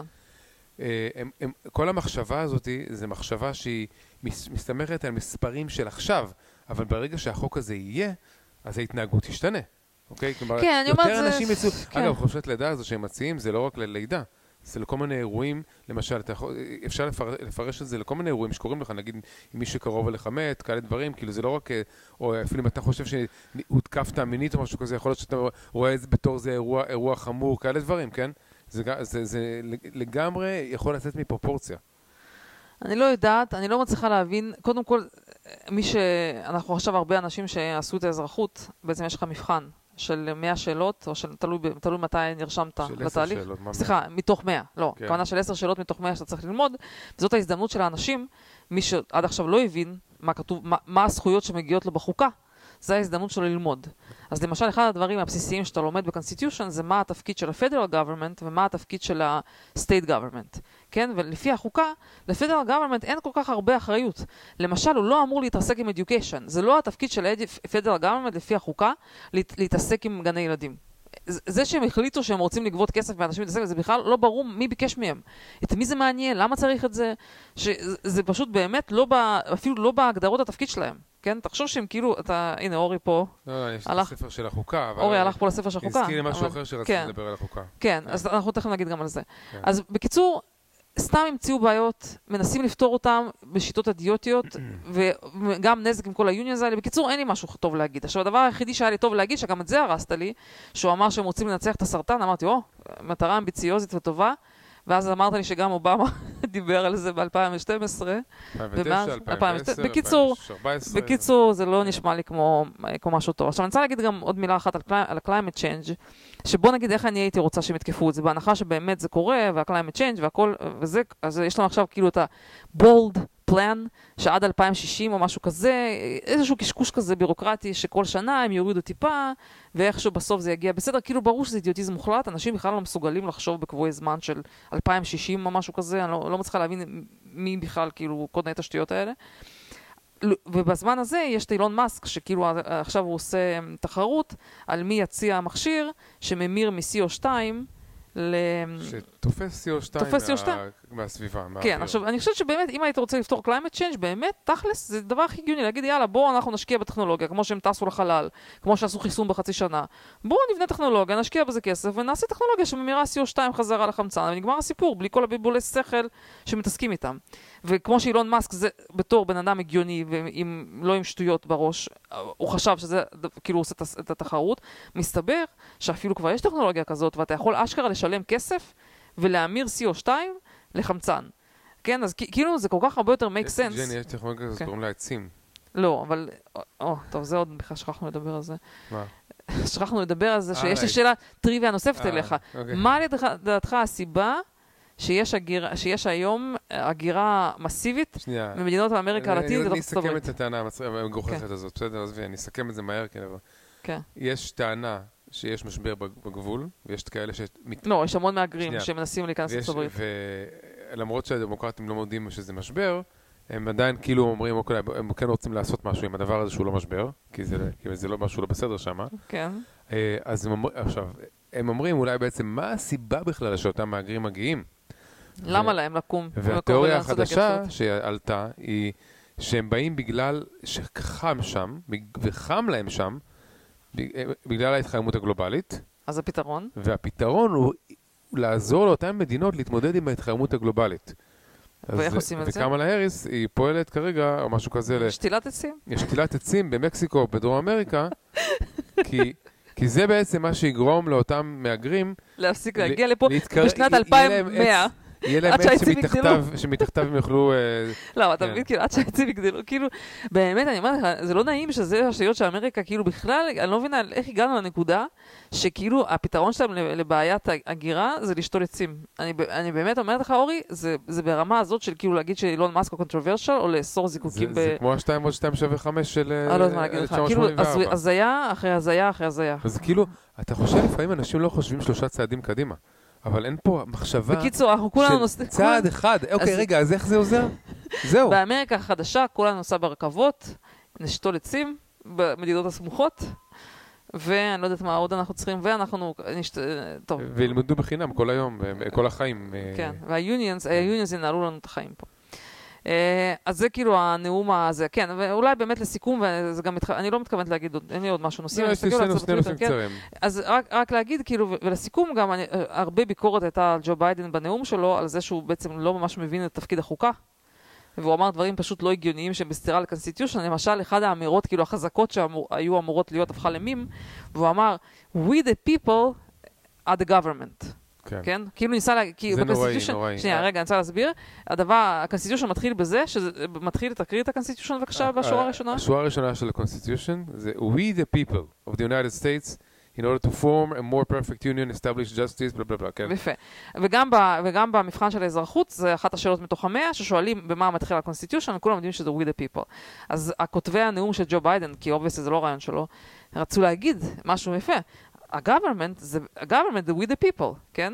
שבעצם אנשים אמרו, סליחה, ג'ו ביידן, ה-constitution, המטרה של ה-constitution זה להגן על we להגביל. the people מה-government. כן. זה כאילו להגדיר, ש- זה לא להגיד ש-we the people are the government, זה להגיד שיש את ה-government, יש את ה-we the כן, people, הריב- הריבון זה הפיפ, זה העם. הר- העם זה הריבון, כן, בדיוק. וה-Constitution מגן עליו בפני, כן. בפני government שיעשה דברים שהם אה, כאילו להגביל את הכוח של כן. ה-government מול we the people. בקיצור, הוא אפילו לא מבין מה זה, מה המטרה של הממשל ומה המטרה של ה-constitution, ובלבל את המוח על זה שטויות. טוב, לגבי ה-Constitution כבר דיברנו, כן. אז היה את השבוע הזה שפרצו לה, שעשו צו חיפוש בב- בבית, המשרד אה. של רודי ג'וליאני. אה, זה הש- גם השאלה שלי הייתה אליך. רציתי לשאול אותך, כן. אה, עכשיו כאילו מאשימים את ג'ו ביידן שהוא סוג של דיקטטור, או לא יודעת אם אותו, אבל שבאמת יש, לא- מילה דיקטטור לא טובה, אבל שבאמת כל הסיפור הזה של לסגור אה, כאילו free speech, לסגור כל מיני דברים שאסור להגיד, ולמשל שחיפוש אצל, חיפוש, של חיפוש שימוש אצל מישהו ב-FBI, שמתמודד היה עורך דין של הנשיא הקודם. כן? כן, כן. ו- וגם החיפוש, עכשיו, אה, אה, הנה, יש אמנדמנט 4, fourth amendment של ה-constitution, כתוב the right of the people to be secure in their persons, houses, papers and effects against, סליחה, אה, הנה, כן, against unreasonable searches and seizures shall not be violated and, and no warrants shall issue but upon probable cause supported by oath or affirmation and particularly describing the place to be searched and the persons or things to be seized, אוקיי? זאת אומרת, זה מדהים שהחוקה, ה-constitution, מגן על, על אנש, אנשים שלא יעשו להם סתם חיפוש, חיפושים בלי סיבה. לא, היה להם צו. הוא אמר שהוא נכון, ביקש... לא, היה, כן. היה להם צו, אוקיי? אבל אה, כתוב שהצו צריך שיהיה, שידעו בדיוק, מה המטרה? מה- נכון, מה הוא אמר רוצים שהוא דרש שיגידו לו מה- מה זה, והם ו- לא אמרו לו. כן. וצריכים לדעת מה, מה הם מחפשים ו, ונגד מי, וש, וגם שיהיה probable cause. probable cause אתה צריך שיהיה... סיבה, אה, כאילו- שיהיה לך סיבה למה אתה חושב. רגע, ושנייה, FBI ו- מותקן. ו- ואלן דרשוויץ, אוקיי? כן. עורך דין אומר, זה כבר עבר מלא פעמים מבחני בתי משפט עליון והכל, כן? אם אתה עושה חיפוש למישהו בבית שלו, אה, כאילו אתה מגיע לחיפוש בהפתעה ולוקח דברים, זה רק למקרה שיש לך חשד סביר להניח שהוא ישמיד ראיות. כי אחרת יש את הכוח של הספינה. הכוח של הספינה... שאתה אומר שתבוא אליי ותביא לי את הדברים. אומר, כן. תביא לי את הדברים שיש לך. כן. רק- אגב, הוא טוען שגם הוא הציע כמה פעמים. ברור, עכשיו, כן. אז, עכשיו, וגם הוא החזיק את זה שנתיים אצלו בבית, ו- ומה כל מיני דברים... יכול היה להשמיד את זה מזמן, כאילו. בדיוק. כן. אז בג... עכשיו, אתה... זה חייב להיות ספינה, אלא אם כן הם חושדים שהוא ישמיד. עכשיו, זה ברור שהוא לא היה משמיד, כי הוא הציע להם... רגע, בוא נעצור שנייה, אני שוב. לדעתי שאנחנו קצת בלבלנו פה, זה, שוב, מדובר על מקרה, כזה יחסית לא ברור, שה-FBI הגיעו, פרצו לבית של אה, לא פרצו, הוציאו. צו חיפוש, באו עם צו חיפוש. כן, אבל נכנסו לו לבית ככה באגרסיביות, אתה יודע, זה לא שהם אה, כאילו קבעו בשש בבוקר, בשש כן. בבוקר, כאילו זה ברור שזה סוג של פריצה, כן. כן? באמריקה זה פריצה באמצע דפקו הלילה. בדלת והוא פתח. כן. פתח, נכנסו, וכאילו עשו, ס- like seize, איך אומרים את זה בעברית? כאילו, תפסו, לא יודע. לקחו לו חומר, עכשיו באופן מעניין, מה שהוא טוען, שוב, אני, כמובן לוקחת הכל בעירבון מוגבל, כי יש פה הרבה מאוד הצגות, וכל אחד פה יש את האינטרסים שלו. הם, ה, ה, מה שהיה כתוב בצו, שהם יכולים לקחת את כל משהו electronics, electronic, את כל ה electronic devices, זה מה שהוא טוען שכתוב בצו, כן. אבל הוא אמר שהם לקחו את הכל חוץ משלושה hard uh, hard drives שהיו, ואמר, תיקחו גם את זה. אבל את זה הם לא רצו לקחת, ומה שהוא אמר שספציפית ה-hard drives האלה, זה ה-hard drives של המחשב של, המחשב של הנטר ביידן הידוע לשמצה. והם לא רצו לקחת את זה, כן? עכשיו, עכשיו יש פה כמה סוגיות. בוא נניח שהוא לא משקר, אם הוא משקר, אין לי מה, יכול להיות, בסדר? אם הוא לא משקר, איך הם ידעו שדווקא ה-hard drives האלה הם האלקטרוניקס שהם לא רוצים לגעת בו, שאחרי זה בבית משפט לא יכלו לפתוח אותם ולהתחיל להסתכל שם בלפטופ של אתה הנטר יודע מה, ביידן? מאמינים למילה שלו שזה של הנטר ביידן. כן, אבל, אבל החשד שלי פה, זה שכאילו הם, הם אולי עקובים אח- עקבו אחרי הדירה שלו וידעו במה לא לגעת. זה שהם ידעו לברור רק את הדברים שהם לא הנטר ביידן, זה נשמע לא טוב. שוב, אלא אם כן הוא משקר. זה, אני לא פוסל את הם לא האופציה רצו הזאת. להסתבך עם חומר של הנטר ביידן, זה ברור. נכון, אבל זה שהם ידעו מה ספציפית זה החומר של לא, הנטר הוא ביידן, זה לא טוב. אני לא יודע. אני לא יודע מה הוא. אמר להם. בסדר, אני לא לא... ברור. כל הסיפור הזה, מה זה תמוה? אני כאילו, אני לא... זה נשמע לי כמו איזושהי הצגה, כל אבל הסיפור הזה. ההאש- ההאשמות גם הן האשמות מאוד מאוד לא- לא הגיוניות, על זה שהוא לכאורה לא דיווח, על- על זה שהוא ייצג, ודווקא הוא לא ייצג מישהו מחו"ל. לא יודעת, זה- שהזיה הסיפור הזה, זה- אני לא... לא, לא, זה- לא, זה לא, אבל זה... פוליטית. אורי, זה זה, התנכלות אורי. תקשיב, אבל זה, אני לא מבינה איך אנשים לא, לא מתעצבנים, כאילו איך אנשים מוכנים שה-FBI ירדוף כאילו יריבים פוליטיים, זה הזיה, אני לא מבינה איך אנשים נכון. מסכימים לזה, או שכמו עם הג'ון קרי הזה, שילך לספר סודות, כאילו איך אנשים כאילו מוכנים, וואלה, לא נורא, בסדר. לא, זה שה-FBI, מה זה? באותו, אה, וגם עוד- אה, עורכת דין אחרת של טראמפ באותו בא- באותו יום גם כן פרצו, עשו לה search warrant. אני לא מבינה כן. את הדבר, אני, באמת לא מצא, אתה יכול, אתה יכול לא, לשנוא את טראמפ, אבל שוב אני אומרת, טראמפ, מה שקרה, זה שהוא חשף את כל הבא, הוא חשף, את כן. אבל כל ההתנהלות הלא הגיונית. יש פה חד משמעית התנכלות שהיא פוליטית, שזה נוראי. זה כאילו, זה יותר גרוע מווטרגייט. כאילו זה... זה אני עוד- לא מבינה את זה, אין לי- הסבר לזה, אני באמת לא טוב, בוא מבינה. נתקדם. לא, אה, תראה, ה- כאילו ההסבר ההפוך יש, שכאילו טראמפ מזעזע, עשה פשעים מזעזעים, ודווקא בגלל שהם לא רוצים שזה יראה כמשהו פוליטי, אז הם נזהרים בזה, אבל אני, יודע. סליחה, טוב, לא בוא פונה על נתקדם. זה. יש את ה Basecamp הזה? אתה מדבר על זה? אה, אתה רוצה לדבר על זה? אוקיי, דבר על זה. אה, דבר אתה לא על יודע זה. כמה יכולים להוסיף- אה, ידע, אה, פרשנות לזה, אבל אני Basecamp לא יודעת אם זה חשוב כל כך לדבר על זה. איזושהי חברת, אה, אוקיי. אה, start, לא start, חברה, חברת תוכנה, שמסתבר שאנשים שהעובדים שם יחסית היו יותר מתעסקים בפוליטיקה מאשר ביחס לחברות אחרות, שאני יכול להגיד הייתה חברה מאוד וורק. שגם בפייסבוק היה הרבה מאוד דיונים שהם אה, פוליטיים ה- בפורומים שהם לא קשורים לעבודה, ואנשים באמת בזבזו יותר מדי זמן על הדיונים הפוליטיים, כן. וכנראה שבחברת Basecamp אה, ב- בזבזו באמת יותר מדי זמן, עד שזה הגיע למצב שפשוט נמאס להם למנהלים שם. לא, למנהלים כנראה שהפסיקו, כבר לא עבדו בכלל, רק עסקו כן. במיוחד בוויכוחים. עם השילוב מעבודה מהבית, אתה גם לא יודע מתי הבן אדם מתקתק אה, פוסט אה, אה, למשהו החברתי, או מתי, הוא מתקתק בשביל העבודה, כן? אז הם הכריזו שהם אוסרים על, על, על שיחות פוליטיות ב, על המחשבים בשעות כן, הזמן העבודה. והציעו להם פיצוי לכל מי שרוצה להתפטר כתוצאה מזה, הציעו לו פיצוי, איזשהו פיצוי של כספי. באמת, טוב. כן. ובקיצור, התפטרו איזה 20 איש, והטענה היא שבעצם... שהתפטרו, שפטורן, ממש. הם חשבו, ש, הם חשבו שהם עושים איזשהו סוג של התפטרות מחאה והם, והם, והם פוג- פוגעים בחברה שפגעה להם בחופש הדיבור המדומיין שלהם בתוך המערכות של העבודה בזמן העבודה, כן? ופשוט uh, כנראה אה, עשו טובה לחברה, שבעצם כל חברה הייתה מתה שיצאו ממנה כל האנשים הכי לא פרודוקטיביים ואלה שמבזבזים את הזמן לכולם. כן? אני חושבת שמה שקרה, מה שקרה שמישהו, אה, מי שכתב את זה, המנהל כנראה ממש כבר, זה היה בלתי נסבל מבחינתו, למרות שאומרים שהוא בעצמו סופר ווק, כנראה שבאמת, בגלל שהם נת, נתנו לזה מקום, זה דווקא בגלל שהוא נתן את זה כל כך הרבה מקום, זה כל כך הסתבך אצלו והפסיק, אנשים הפסיקו לעבוד. כן. אבל uh, אני חושבת שמה שאלה שהודיעו שמתפטרים, לדעתי הם ציפו להרבה יותר תמיכה בטוויטר. כאילו חשבו שבאמת אנשים יעשו מהם גיבורים, והם באמת uh, עושים איזה משהו לטובת העולם ולא יודעת מה. ורוב האנשים הגיבו לזה בצורה מאוד, כאילו, כאילו אנשים כבר אין להם כוח לזה. כאילו זה עבר את השיא, את כל התרבות הזאת, ואף אחד כבר לא, לא מתרשם ולא מתרגש וזה, ובגדול, תכלס לא יצא כלום מהמחאה שלהם, ואני אומרת לך, לדעתי זה השיא של ה wokeness, אבל זה מתחיל לדעתי לאט לאט לחזור ועכשיו האנשים אחורה. האלה, יש להם ברזומה שלהם, עבדתי ב Basecamp עד אפריל 2021. עכשיו, כל מי שיש לו Basecamp וסיים באפריל או מה- 2021, אה, אז אה, ברור שהסיבה, שזה בן אדם שמעדיף לקשקש על פוליטיקה בשעות העבודה. אני מבטיחה לך שעדיין יש מספיק אנשים שבשמחה יעסיקו אותם, אבל מאותה, באותה צורה יש מספיק אנשים שכאילו יגידו, טוב, זה החבר'ה האלה, אנחנו לא, לא, לא בא לנו אה, להביא אותם להתעסק איתם. אה, טוב, אני קצת, קצת אה, עוברת על, על ה... יש את ישראל, את ההר מירון הזה גם. אה, אוקיי, אה? קדימה, בבקשה. אין לי הרבה, אין לי הרבה מה, כאילו, אני חושב שכל הדברים נאמרו על מה שקרה בהר מירון, אבל אני אגיד את הדעה שלי בכל זאת, כן? אה, החרדים והליכוד בעצם התרגלו לכופף את כל שאר, את כל המדינה, והתרגלו שיש להם כוח בלתי מוגבל, אוקיי? והכוח הבלתי מוגבל הזה, לפחות בשלושה ארבעה דברים, אה, דופק אותם בחזרה. אחד מהם למשל זה היה הקורונה, שהיה להם כוח בלתי מוגבל להשאיר מאיזושהי סיבה את מוסדות החינוך שלהם פתוחים כשאחרים היו צריכים לסגור, ואז הם נתקעו עם, אה, והיה להם הרבה יותר נפגעים מהקורונה. הדבר השני זה ה- פה למשל הר מירון הזה, שהם הם בעצם קיבלו, הם, הם, כפיפו את הידיים של כולם כדי לעשות מה שבא להם הר מירון, והפעילו את הכוח. דבר השלישי, שזה ידוע, זה הנושא של הלימודי ליבה, שהם יש להם את הכוח בעצם למנוע מהילדים שלהם אה, השכלה, והם עושים את זה. אה, תראה, אני אמרתי לך, אורי, שאני מבינה שהרבה מאוד אנשים, כאילו יש פה סוג של אה, אופורטוניזם מסוים, של כאילו להגיד להם, הנה, אמרנו לכם כל הזמן, ותראו למה, למה זה הביא, כן? אבל אני אומרת לך, זאת לא דרך פרודוקטיבית להביא לשינוי.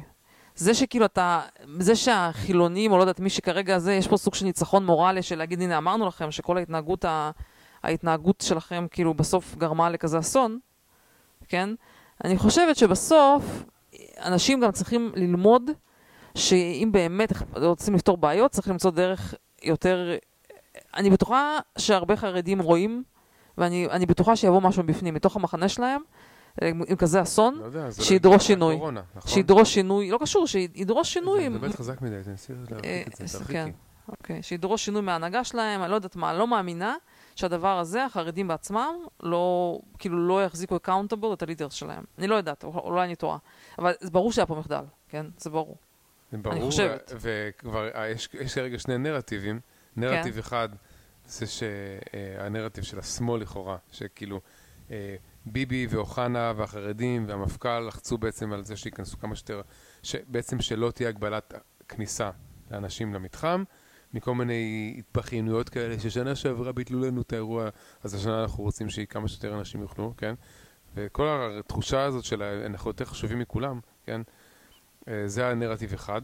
נרטיב השני זה נרטיב שאומר ב-2000 והיה דוחות מבקר מדינה על, ה, על המקום הזה שהוא לא מנוהל, הוא לא, הוא לא מסודר כמו שצריך והמדינה ב-2015 רצתה לעשות, לעשות איזושהי רשות שתנהל אותו ואז היה בג"ץ נגד המדינה ובבג"ץ הזה השופטים במקום לקבל הכ- הכרעה אז הם כאילו שלחו את הצדדים ל, ל, לחפש פשרות, כן?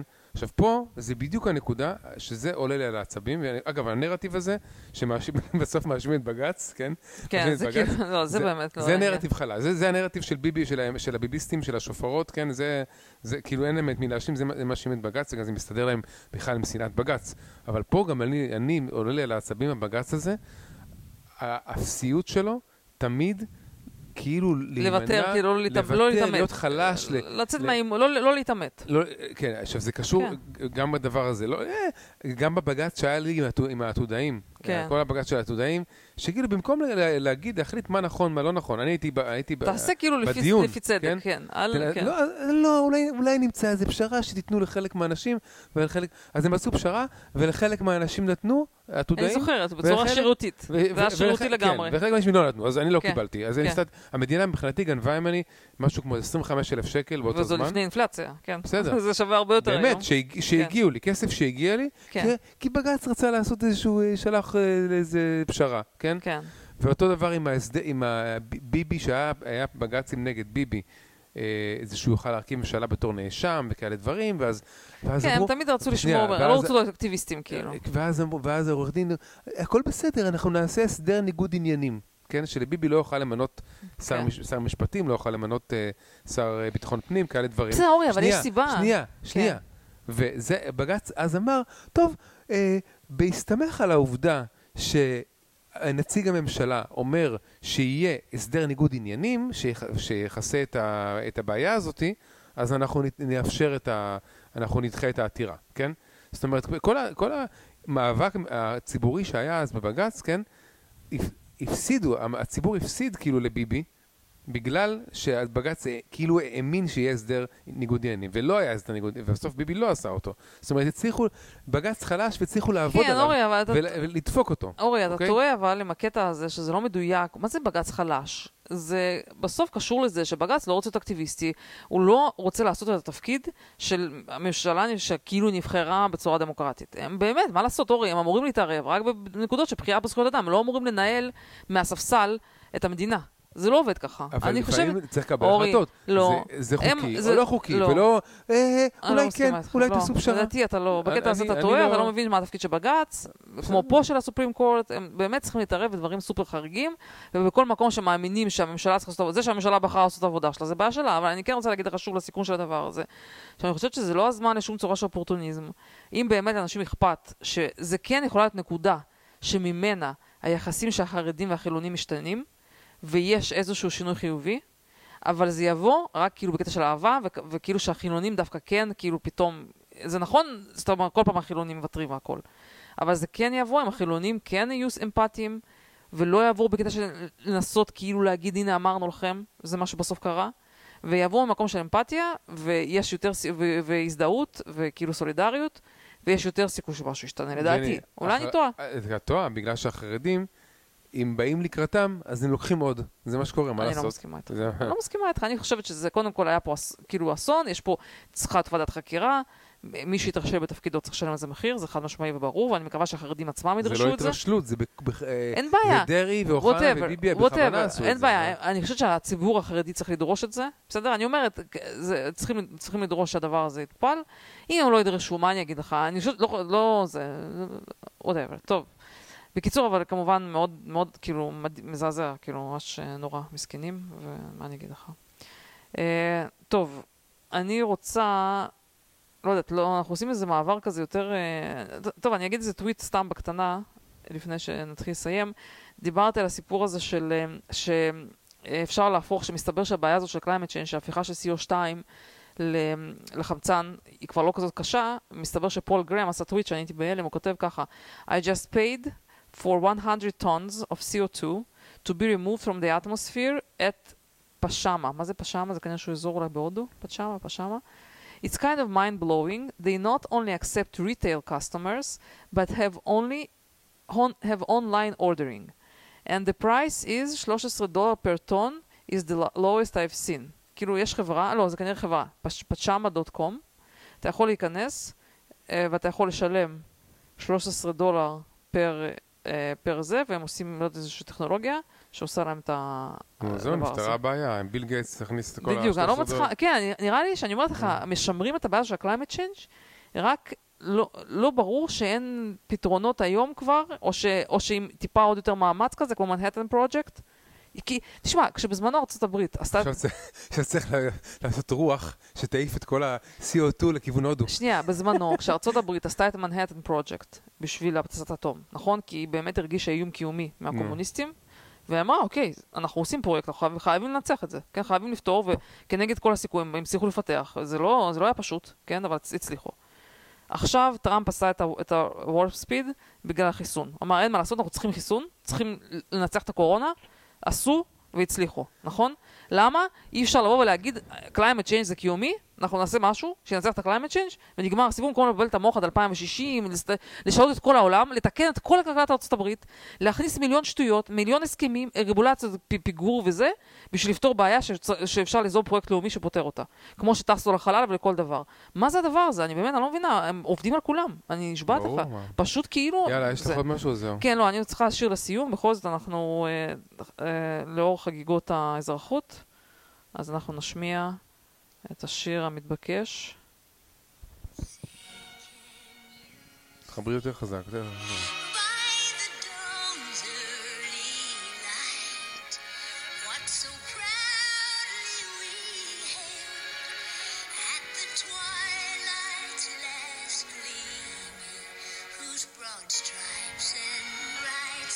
איך קוראים לשיר, ג'ני? אגב, זה גם שאלה מבחן אזרחות. אחת השאלות, נו. Star Spangled Banner. כן. שיר טוב, אני מרוצה מההמנון. יאללה. רגע, אורי, זה השלב שאנחנו צריכים לשים את היד על הלב, כאילו? בגדול, בפעם הבאה שאנחנו עומדים מול ההמנון? אה, לא יודע, כנראה. יאללה, ביי. ביי לכולם. ביי.